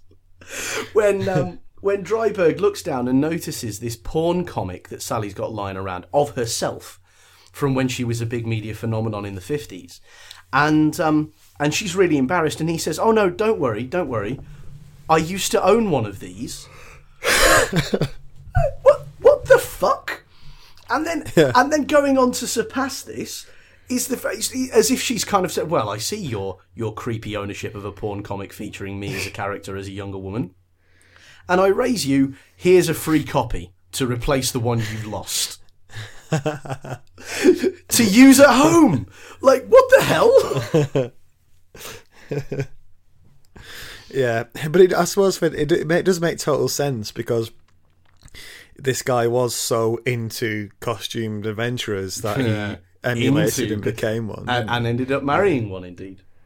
But that's some fucked up. I don't know what that is, what sort of Freudian complex that is, but that is a Freudian complex. It's a problem waiting to happen. And although it has to be said that I only noticed that on this read through, and all the other times that I've read it, I have stayed with the kind of more um, kind of moving thread in this particular scene, which is uh, which is about you know Laurie telling Sally that she knows the comedian was her father, and and it ends on this this shot, which we've um, which we've spoken about since the start of the book because it is really quite shocking and quite hard to process. Where you know Sally. After they leave, Sally, crying, goes into her room, picks up the picture of the of the Minutemen, and kisses the face of the comedian, and sits there weeping. And yeah, do you think this is a realistic moment of character which is really moving and, and kind of portrays the complexity of human emotions and complicity and so on? Or is this just really dangerous storytelling that makes light of rape? What do you think? Uh, well, we, we've touched on this before, haven't we? Um, it's really hard to know without the without the experience to back it up. It's one of those things, you, Yeah. and I think it's as I said before, it's brave to explore it, whether it's right or not, whether it whether it is a an accurate depiction of what someone can feel after after being assaulted in that way. Yeah. Uh I don't know. We'd have to. Uh, you, Yeah, you- that's true. It's hard to say for sure. Yeah. Does it matter that um, it was an attempt rather than a, an actual act? Um, Does that make a Yeah. difference? Does the fact that he was stopped um, and she didn't suffer the the whole um, act of being raped make a difference? I don't know, uh, I but think, it's I it's, think- it's impossible to say from from our point of view. I think. Yes, I mean that's very very true. I mean, I suppose I'm just kind of uneasy about it because there's a there's a lot of evidence, you know, that um, the the the horror of rape and attempted rape is minimised in our culture, and so you know you could say that by constructing a kind of love story in the aftermath of an attempted rape between the rapist and the victim um, is uh, you know, is irresponsible and kind of kind of implies kind of is an apology for for all rape and attempted rape. But actually, kind of, I think maybe he's going in an even darker direction with it. He's not saying that, you know, oh, and they got together and they had a love story and, and love equals happily ever after. So it's so so that that act was nullified. Actually, I think he's using it as a much more kind of psychologically complicated thing where he's saying, no, love does not equal happily ever after. And happily ever after is not what this woman experienced, and it's not what that man experienced either. You know, love was fucked up for them um, in a way which it would have been fucked up whether or not the attempted rape had occurred. And so, Hmm. so I think actually what it's inviting us into is a view of love which is which is incredibly bleak. Um, and all that you're left with at the end of it all is the fact that you know whatever the moral complicity was, these emotions happened, and he wants to portray them. I still think you have to read quite a long way into it in order to arrive at that, and certainly the most the surface level interpretation of this is that it kind of justifies by using the form of a love story, it justifies or attempts to justify rape. Um, but I can see the arguments on both sides, and knowing Alan Moore's politics in a more general sense, I know that's not what he would want us to walk away from the comic book with. But I still think it's I still think it's very problematic, and I'm not certain that that storyline added to the to the theme of the book in a way. Like for me, it kind of became at certain points kind of became a bit of a distraction. Um, but anyway, and and and we we end we end the entire book um, in the offices of the New Frontiersman, where uh, Rorschach's um, diary is on top of what they call the crank pile, uh, which might actually be burned or might be used as the basis of the next publication. So maybe the world will find out anyway what Adrian Veidt did. Bum, bum, bum. Bum bum bum bum bum, and then it's midnight, and the final song is After midnight. Brilliant, excellent. That's exactly the place we leave it with funk. Um, so it's the end of the thing. Um, what did you make of it? Thoroughly enjoyed it. Thoroughly enjoyed it, and it was it's completely different because I don't read graphic novels normally. It's completely different to anything I've ever read before, quite obviously. but um, yeah, really, really good and dark and brooding, and leaves you walking away thinking, "Ooh, whew." That's exactly it, isn't it? That's the single kind of. You had one noise to sum up the entire book. It would be, whew, whew. yeah,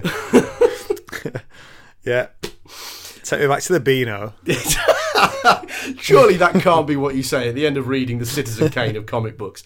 Right, that was great, but I'm going to go back and read the Bash Street Kids. That's more my sort of pace. Give me something light. Give me something Roger the Dodger. Billy Whizz. Give me some Billy Whizz. With Billy Whizz, yeah. uh, no, yeah, I th- th- thoroughly. It was a very, very good, uh, very, very good book. So that is it for Watchmen. Uh, the only thing we've got left to just round up, we'll do a bit of feedback and uh, a few reviews of it. Oh, I love this. I love it. We stopped doing this for a while, didn't we, with Game of Thrones? Because all the reviews are kind of basically, yeah, this is great. Yeah, But I do love finding out like what from across the internet people thought. How many people thought it really sucked, and how many thought it was great? yeah. So this is a combination of stuff that's been sent in to us, and uh, we've also scoured a bit of Goodreads. If you've ever seen Goodreads.com, that's a good place to go to um, to have a look at various reviews, and a couple of, couple of other uh, couple of other sites we've looked at. But uh, yeah, so let's start off with a with a bit of feedback from uh, Max, Hello, Max. and uh, he says, "Do you notice how many themes from the books uh, from the book? Hang on a minute. Yeah, he says you notice how many themes from from Watchmen that Disney and Pixar borrow. Uh, you can abstract the plot. Seriously, you can abstract. Seriously, that's Yeah. amazing. So you can apparently I- I haven't seen this these films, but you can abstract the plot points from The Incredibles and set them next to Watchmen. Have you seen The Incredibles? Yeah, yeah. Uh, and see if you can tell them apart. What does, does that work? Um, let me think. Um, okay.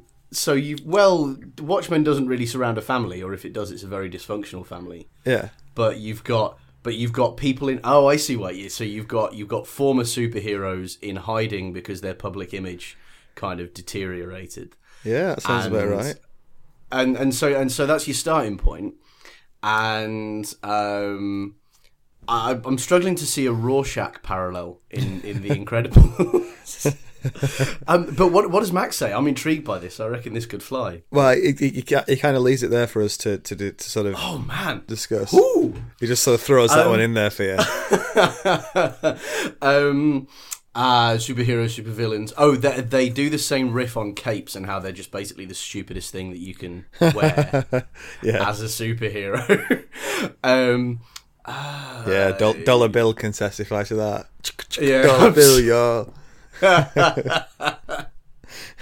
You notice, by the way, that that's like he could he could these days he could have a rap career simply by being twice Fifty Cent. Yeah. Just be like twice the money, twice the money. If if he'd survived, he could have he could have been like done a fifty cent things like a been shot a few times, still alive, and all that. You know, obviously this is why I'm not a rapper. Uh, there's, there's another uh, film that uh, that Max has got a comparison for.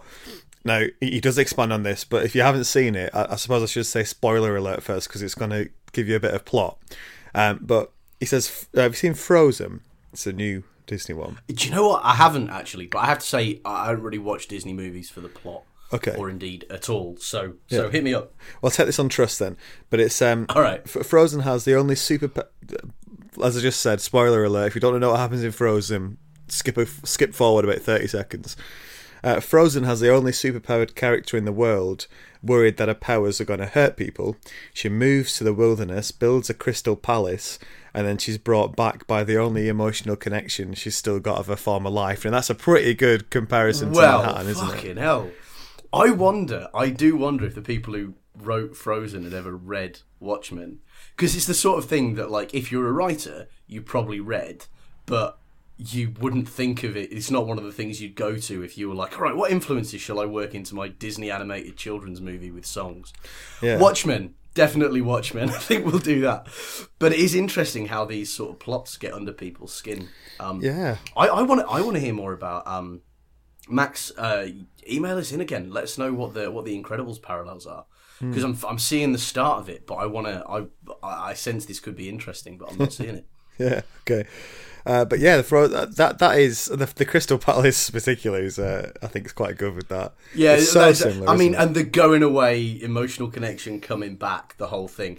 Although, although not having seen it, I can't testify that this is the case. But I, I really do hope that there isn't a decreasing amount of clothing on said superhero Hmm. in Frozen in the same way as there is in Watchmen, because that would be a little bit, that would be a bit much, wouldn't it? Yeah, yeah, You know, I would agree. where where Doctor Manhattan goes from mankini to briefs to thong to big blue swinging dick. I I just I, for the kids really for the kids. I hope it doesn't go that way in Frozen as well. Uh, okay, a more general point. Uh, he says the uh, the book was intended to be a commentary and critique of everything typical about mainstream superhero comics. So Hmm. all the characters are intentionally one-dimensional rip-offs of recognizable heroes on the surface, and then they take those ideas to the next level in interesting ways. I think we've touched on this before, but um, Hmm. it, it is quite, uh, especially when we've sort of poked fun at one or two of the obvious aspects of the characters at first it's Yeah, quite yeah. interesting that if you take a step back, or if if you know about the, uh, if you're really into your, your sort of graphic novels and that, you'll know that this is intentionally done. Yeah, yeah, very much. And I think you know there are there are parallels which is very easy to draw. You've got the guy who becomes a superhero because of a nuclear accident, um, and you've got the kind of Bruce Wayne parallel in um, in Dan Dreiberg. Um, although the Bruce Wayne thing is kind of split in half because you've got Dreiberg who inherits this money and has all of this like really pimp shit, and but then you've also got Ozymandias who is also basically able to be a super superhero or a costumed adventurer because of his kind of wealth and privileged position in society. Um, so I feel like that one's kind of split in half, and I I'm struggling to think of a good guy who's as sociopathic as Rorschach. Do you know what I mean? I mean, I'm thinking of uh, if you've never read this, actually, it's worth reading. Transmetropolitan Yeah. is is a really really really great comic book about a kind of kind of like a Hunter S Thompson type character, this like Gonzo journalist called Spider Jerusalem, and he has the same kind of bleak, um, uh, kind of existentialist cynicism about the world. Um, But also, interestingly, then I suppose he's kind of halfway between the comedian and uh, and Rorschach. But Rorschach, certainly for an uh, protagonist, I can't think of any any like protagonist characters in other comic books Hmm. who are as fucking mental as Rorschach. Yeah, Anybody Rorschach in any other comic book is the Joker, isn't he? Do you know what I mean? That's that's kind of who he is. Yeah. But- Yeah, Yeah. fair point. Um, one last point from Max is um, this is an interesting one. See what you think of this. So the character of Sally, Sally Jupiter, um, or. Yeah. Silk Spectre two, if you like, Yeah, um, yeah. is in many ways the archetype of what's come to be known as the fake geek girl. He says. He's a, he's a someone who dresses up and parades in front of people below her attractiveness in order to exploit their attention. So basically, someone who's way out of uh, hangs out with people who are way out of the league, um, just to sort of I don't know to feel good.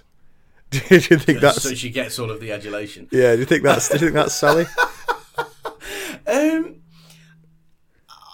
now that's interesting. That's a kind of cultural phenomenon with which I'm not familiar. Um, I and it may be it may be a US thing, uh, but I don't know. Like she, I mean, she's definitely not shy about um hanging out with these dudes who are a bit weird. But I think she's as weird herself. Um, I think it's I think it's all wrapped up in um, her uh, relationship with her mum and dad as well. Well, yeah, there's no denying that. Eh? Yeah, yeah, yeah. I, I, I buy it actually. Um, uh, to a certain extent, but I, I think, I think maybe the lesson there is that even these very, very attractive girls can be as screwed up as the, the kind of Mary Jane characters for the, the kids who, you know, who, who were the kind of geeks in school. Yeah, Um, yeah, I don't know. Uh, may, maybe the lesson there is you can be pretty and fucked up all at the same time. yeah. Who'd have thought? More life affirming messages from Watchmen. Yeah, uh, Max is just fine. Max has also got a, a recommendation if you liked Watchmen. Yeah. he um, he suggests looking into uh, a comic called Blacksad, which is Oh. um, it's basically uh, sort of a, a film noir style 1950s American cop story, Fucking yes. but uh, wait for the twist. But they're all all the characters are animals. Um, and, e- and each type of character are type uh, types of animals. So, you know, like um, all the police are types of dogs, and all the like Yeah, underworld yeah. guys are, are, reptiles or amphibians. Um, Oh, it sounds right, awesome. I've never read it, but it does sound really cool. What's it? What's So- it called? Blacksad. Black Sad, yeah, B L A C K S A D. So um, if you if you've enjoyed Watchmen and you want a bit more, that might be a good place to a good place to try. Good shout. Good I'm shout. read that. Yeah. Shall we move on to some reviews? Let's let's let's hear the best the internet has to offer. Right. Shall we start with a five starer? Oh, Let's, let's start. Let's start nice. Let's start. You know, So I've, I've, basically, positive. I've basically looked for predominantly five and one star reviews because I'm only really interested in polemic. So I was going to say that nobody's going to write a really, really forthright average review. Yeah. I have to say, I was totally consumed with the fact that this was perfectly adequate. yeah, yeah. It's not going to happen, is it? So Bryce gave it five stars. He said, I'm rereading Watchmen for the first time in about five years, and have thus hmm. decided to start a petition to officially change its name to Creamy Goodness. Every 20 pages or so, I come across a sequence and go, Yeah, I remember this is the part that kicks ass. This is my favourite part of the book. Then, 20 pages later, I repeat the phrase. Creamy Goodness? That, that's that's awesome. I am disturbed as to why the first word association for him with that experience is creamy goodness. That- that's a bit questionable, I think. Like very, very good, or this is surprisingly enjoyable, or oh wow, this is just full of hits. creamy goodness. sort, sort of. There's a bit of thigh rubbing going on there, isn't there? I'm not certain I'm comfortable with that. But- Yeah. I like that idea of you come across a bit and think, oh yeah, I really like this bit. This is my favourite yeah. bit. And then a few pages And- later think, actually, no, this is my favourite bit. I have to say that reading it through for this one, that happened for me again. This is like some tenth time I've read it through or whatever, but I had I had the same experience. I just yeah Yeah. yeah creamy goodness. There it is. I, Okay. I felt the creamy goodness of Watchmen as well. Um, Uh, Rainbow gave it five stars. Um, she said, I was torn about how many stars to give this. On one hand, It's a breathtaking, fascinating accomplishment. On the other, I find it really grim and depressing. I went with five stars because technically five stars means it was amazing, and it was that. But I don't think I'll reread it for at least another 15 years. I sympathise with that actually.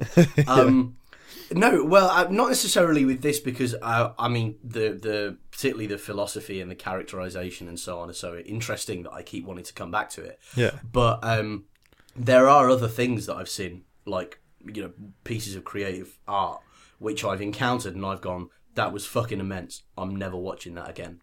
Yeah, yeah. I I feel similar about um, really like uh, important but yeah bleak films or like um you know something like The Pianist or Schindler's List, which is uh, which are fantastic yeah. films and they're very moving.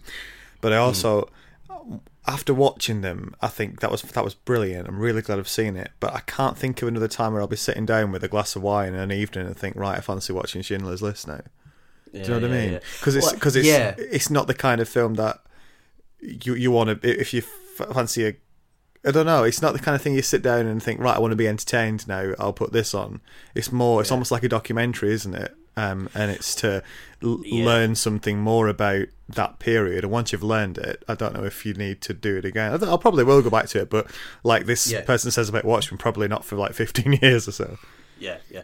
Well, I, I mean, I think actually that's an interesting thing about the the difference between you know most art gets made because it's entertaining and people pay to be entertained, hmm. but there is also the stuff that genuinely moves us and which we kind of might describe as important, kind of is.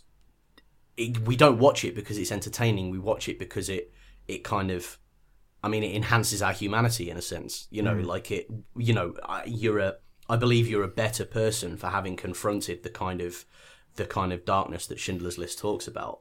Um, and I think you're probably, you know, better informed and better able to deal with the world having read Watchmen as well. Um, and I think that's that's the that's the hallmark of great art. Um, but that does mean that it doesn't necessarily have to be entertaining or easy to do. Yeah. Uh, Ma- is, it, is it Mark? No, Adam. Sorry. Um, beg your pardon. Uh, Adam says, "This is the first time I read all the text sections that follow the first eleven issues.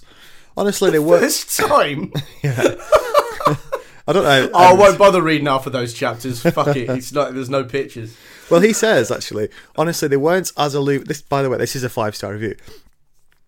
Honestly, they weren't as illuminating as I thought they'd be. I think it's possible to skip all of them and come away with a perfectly good understanding of Watchmen from the comic book sections alone, which I think is is probably true. That you do, um, you know, you get a bit of extra detail. That's almost like the bonus features on a DVD, isn't it? You get extra detail, but you don't need it for the don't plot, really. I think they're more important than that. I mean, this read through has definitely shown me how those bits, certain of those bits, are just like pointless. Um, but actually, I think they're more important than bonus features or deleted scenes, just as curiosities. You know, because they're part of the narrative. Hmm. And it depends. I mean, if you want to, if you just want to get the plot, then yeah, just read the comic book bits and you'll get the plot. But that's like saying I don't watch films; I just read the Wikipedia article. You hmm. know, like Yeah. it's all been put together for a reason in order to tell you more about the world. And even if I think some bits of it don't work as well as Alan Moore might have wanted them to, I'm still going to say that as the authors, he and Dave Gibbons kind of wanted them included. So I'm hmm. gonna I'm gonna take it I'm gonna take them seriously like that. Can't believe you. I mean, read them at least, scan them at least. Even if you come away saying they're a bit shit, fucking engage with them a bit. Well, here's one one aspect of, of Adam's review that I think you will agree with. He he goes on to say, "I especially didn't like Dan Dreiberg's article on owls." Well, all right, fair enough. Yeah, I, that that had the very very strong feeling of something that was like fuck six hours to the deadline for submitting it. What's he's into owls? Fuck it. I heard the owl swoop down from behind me, screeching loudly, and I felt damp in the pants. Like, you know, uh, yeah. I don't think I don't think that section worked at all. But I still, I'm glad I read it because that it did tell me something about his character, even if it wasn't terribly entertaining. Well, I uh, also thought that that worked because I mean I, I thought it was quite boring, but um, I found Dan quite as a as a personally quite boring, and I think and I think if you sat, I think these little bits at the end of each chapter are kind of what what it'd be like to sit down and have a beer with each of these people. So it'd be really interesting to hear about Hollis's tales of the past. Um, Silk Spectre one's quite intriguing. You know, uh, the Adrian Yeah. Veidt thing is quite interesting just for his massive ego and his No, odd it's not. It's fucking smug. Fucking Yeah. smug is what Yeah, it is. the, the, the the case notes for Rorschach are very much almost like you're sitting with the doctor looking at all these, but and then Dan's kind Yeah. of like, right, what should we talk about? Oh, I'm really into owls, uh, owls, and then like an hour later, you're just thinking, oh, when can I leave? this is really boring. Re- Owls, really fascinating. Do tell me more. oh, Dan.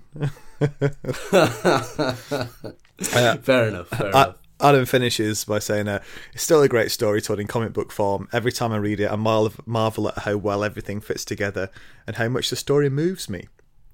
Mm. Is good. Yeah, I can't argue with that. So just what another five star from Russell. This novel is a beautiful, gritty, incredibly artistic, and will change your perspective on many aspects of life. The drawings are pretty cool too. That's fair enough, actually. Like, I, I, I suspect me and him have a similar approach where, like, I, I, I love words, and I'm not as adept with art. I love art, but I just don't. I visual art, I don't engage with in the same way. Yeah. So there is a bit of me. Like I was saying the other day, like I have to work hard to engage with the pictures, but the words just flow right in. So I would probably write it. Yeah, yeah, yeah, great. Ah, the language. Oi, ah, fantastic. Yeah, quite pretty as well. Yeah, yeah. Okay, you ready for some one stars? Um, I was born ready. I fucking Right. love these. So, because some people have given this a bit of a kick in, not many. Uh, the majority are, I'd say, the majority are split between sort of five and three or two. But the- the vast right, the vast majority is five, and then you got sort of a bump at three and two, and then a few one stars. And then a few angry, angry uh, haters. Yeah, one of whom is Mike, who says, I find the popularity and praise for this sad. The fascist ideal of the end justifies the means seems to be what the writers expect to be the norm for humans, or even the best that can be expected. You like this? Fine. Keep it. Drops Mike. Leaves room. this isn't it, yeah. Um, well, yeah, there's no denying actually that that he has a that Alan Moore has an extremely bleak worldview on display here, and that everybody basically resol- revolves around the idea that might is right. Um, but I don't think he likes that. I think he just thinks that's the way the world works. So I don't know. I mean, to what extent can you really review the morality of somebody's worldview? Do you know what I mean? Like, I- I think it's legit to talk about it, but I'm not certain I would write off the entire book on the basis of it says something that I don't like to hear. You know, you've got to kind of you've got to kind of entertain worldviews from beyond your own, if only for the light they shed on the things you haven't thought of. Yeah. But I don't know. Do you think it's trying to be realistic? Um, I think he's trying to be philosophically realistic and psychologically realistic, but like not not narratively realistic. You know, big blue swinging dick, and you know Richard Nixon was president for four terms, and um, yeah. and so, so on. but I mean, in terms of yeah, so philosophically realistic, in terms of giving a realistic portrayal of sort of the human condition and what people are like, um, because if it if it is, Hmm. I suppose. I, I agree somewhat with that review because it isn't partic- it is a quite a warped view of the world, um, and Mm-hmm. I think it, it's sort of it it works for me if I think it's taken a world and sort of twisted it to an extreme and s- sort of playing around with what you get if you do that. But um, I do Mm. think sort of some of the assumptions about human condition are a bit sort of are a bit off if you try and say that you know this is what the world's really like and given the chance this is what things would become. Yeah, I mean, I there are yeah definitely there are two responses to that. I think the first one is to say I I think I would have found it much easier to believe that as a worldview if I was if I was kind of reading it in 1985 when it was published. Yeah, yeah, Um, like you know, I think the the tension and the fear of the Cold War is something that is extremely easy for us to forget. This is this is 50 years of believing that you could probably die tomorrow. Um, and and so and that's going to have a certain effect on the way you view the world. Um, the other thing is though that I, I I I'm minded to agree with you to a certain extent that there isn't there's no convincing counter argument in the book to the idea that you know people are basically venal and you know, and you know, we, you know, we bear children hellbound as ourselves, as Rorschach says, right? Um, and the only counter argument to that is that is probably the only poorly sketched characters in the entire thing, which is Doctor and Mrs. Long. You know, and they're they're your kind of they're your sort of well, or you could just be sort of nice and, and you know nice and just get along. Um, and they're purposefully presented as ostriches or people whose whose goodwill ultimately does no good whatsoever.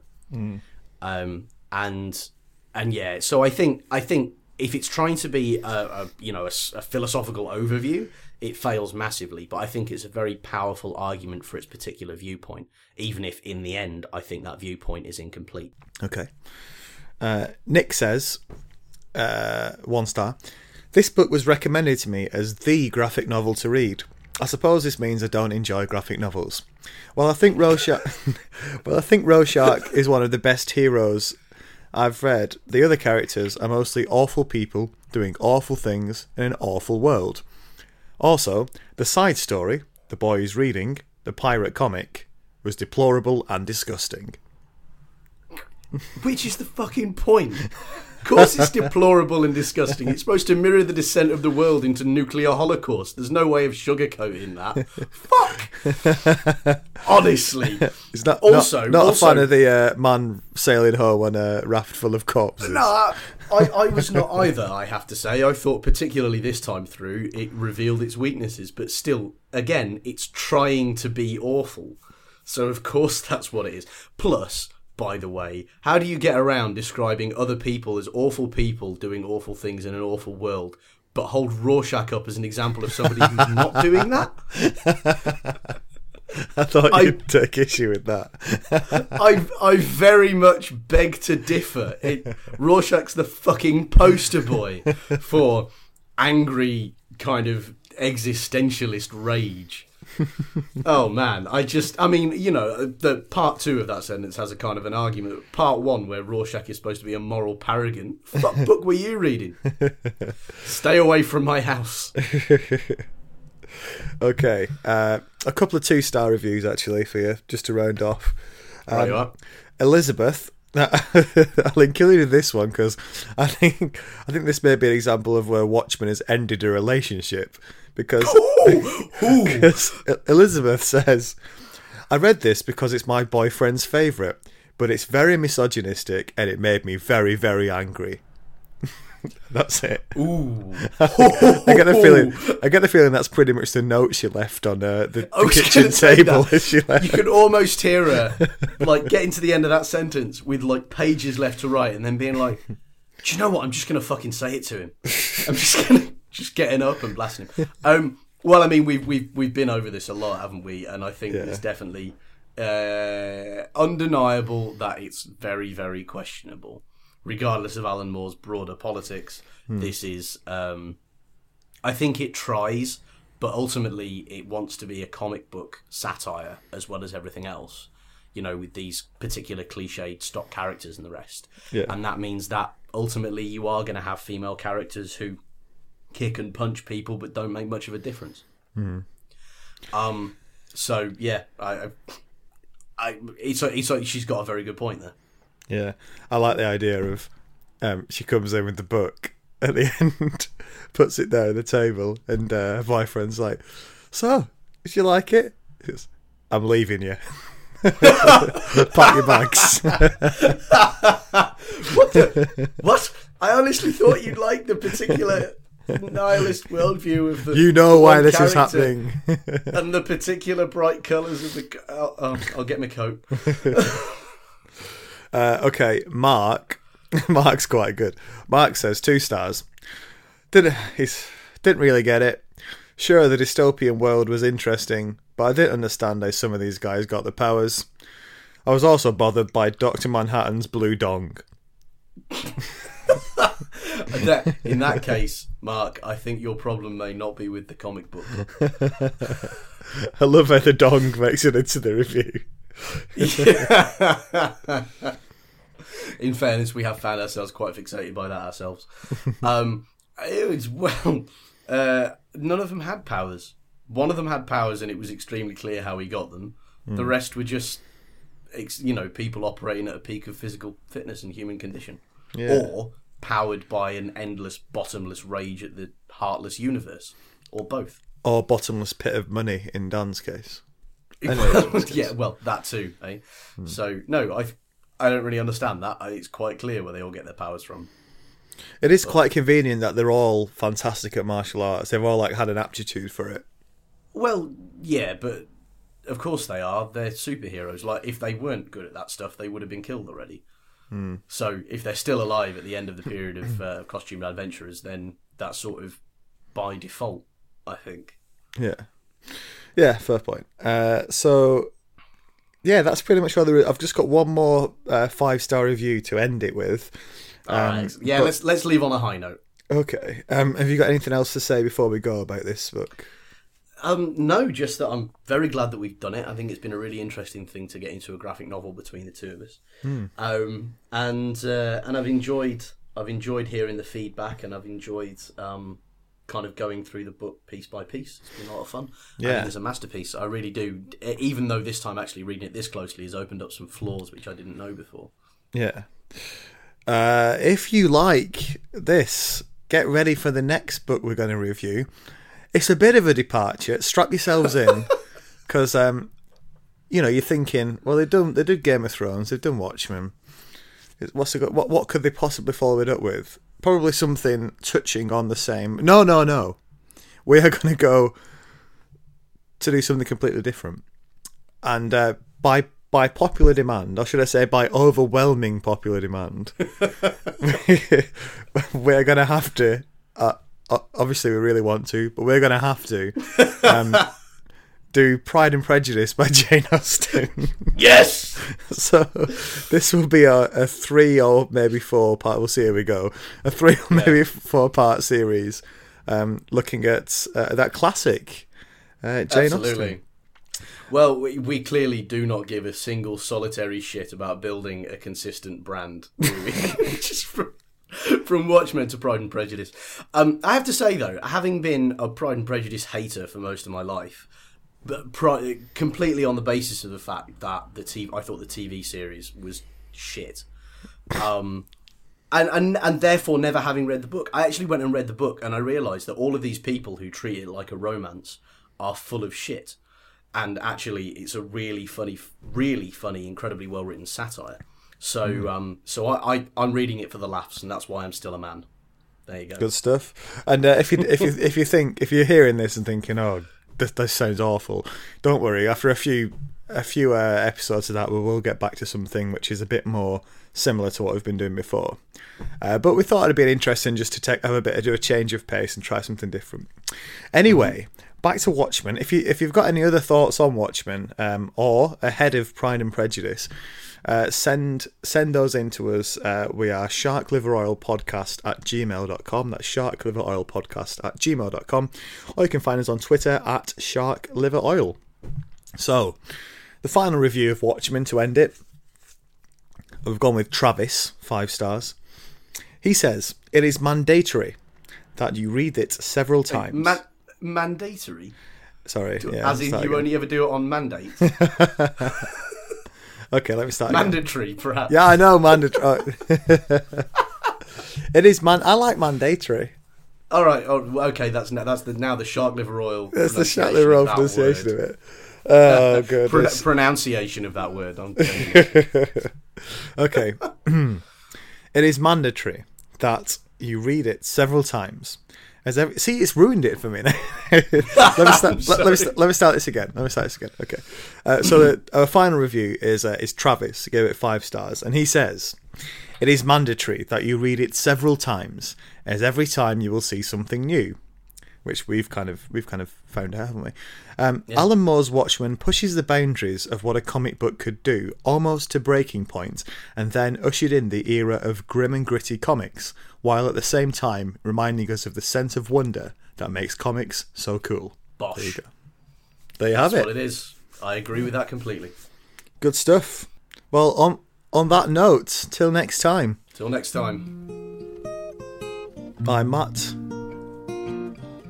I'm Dave. You're Dave. Bye.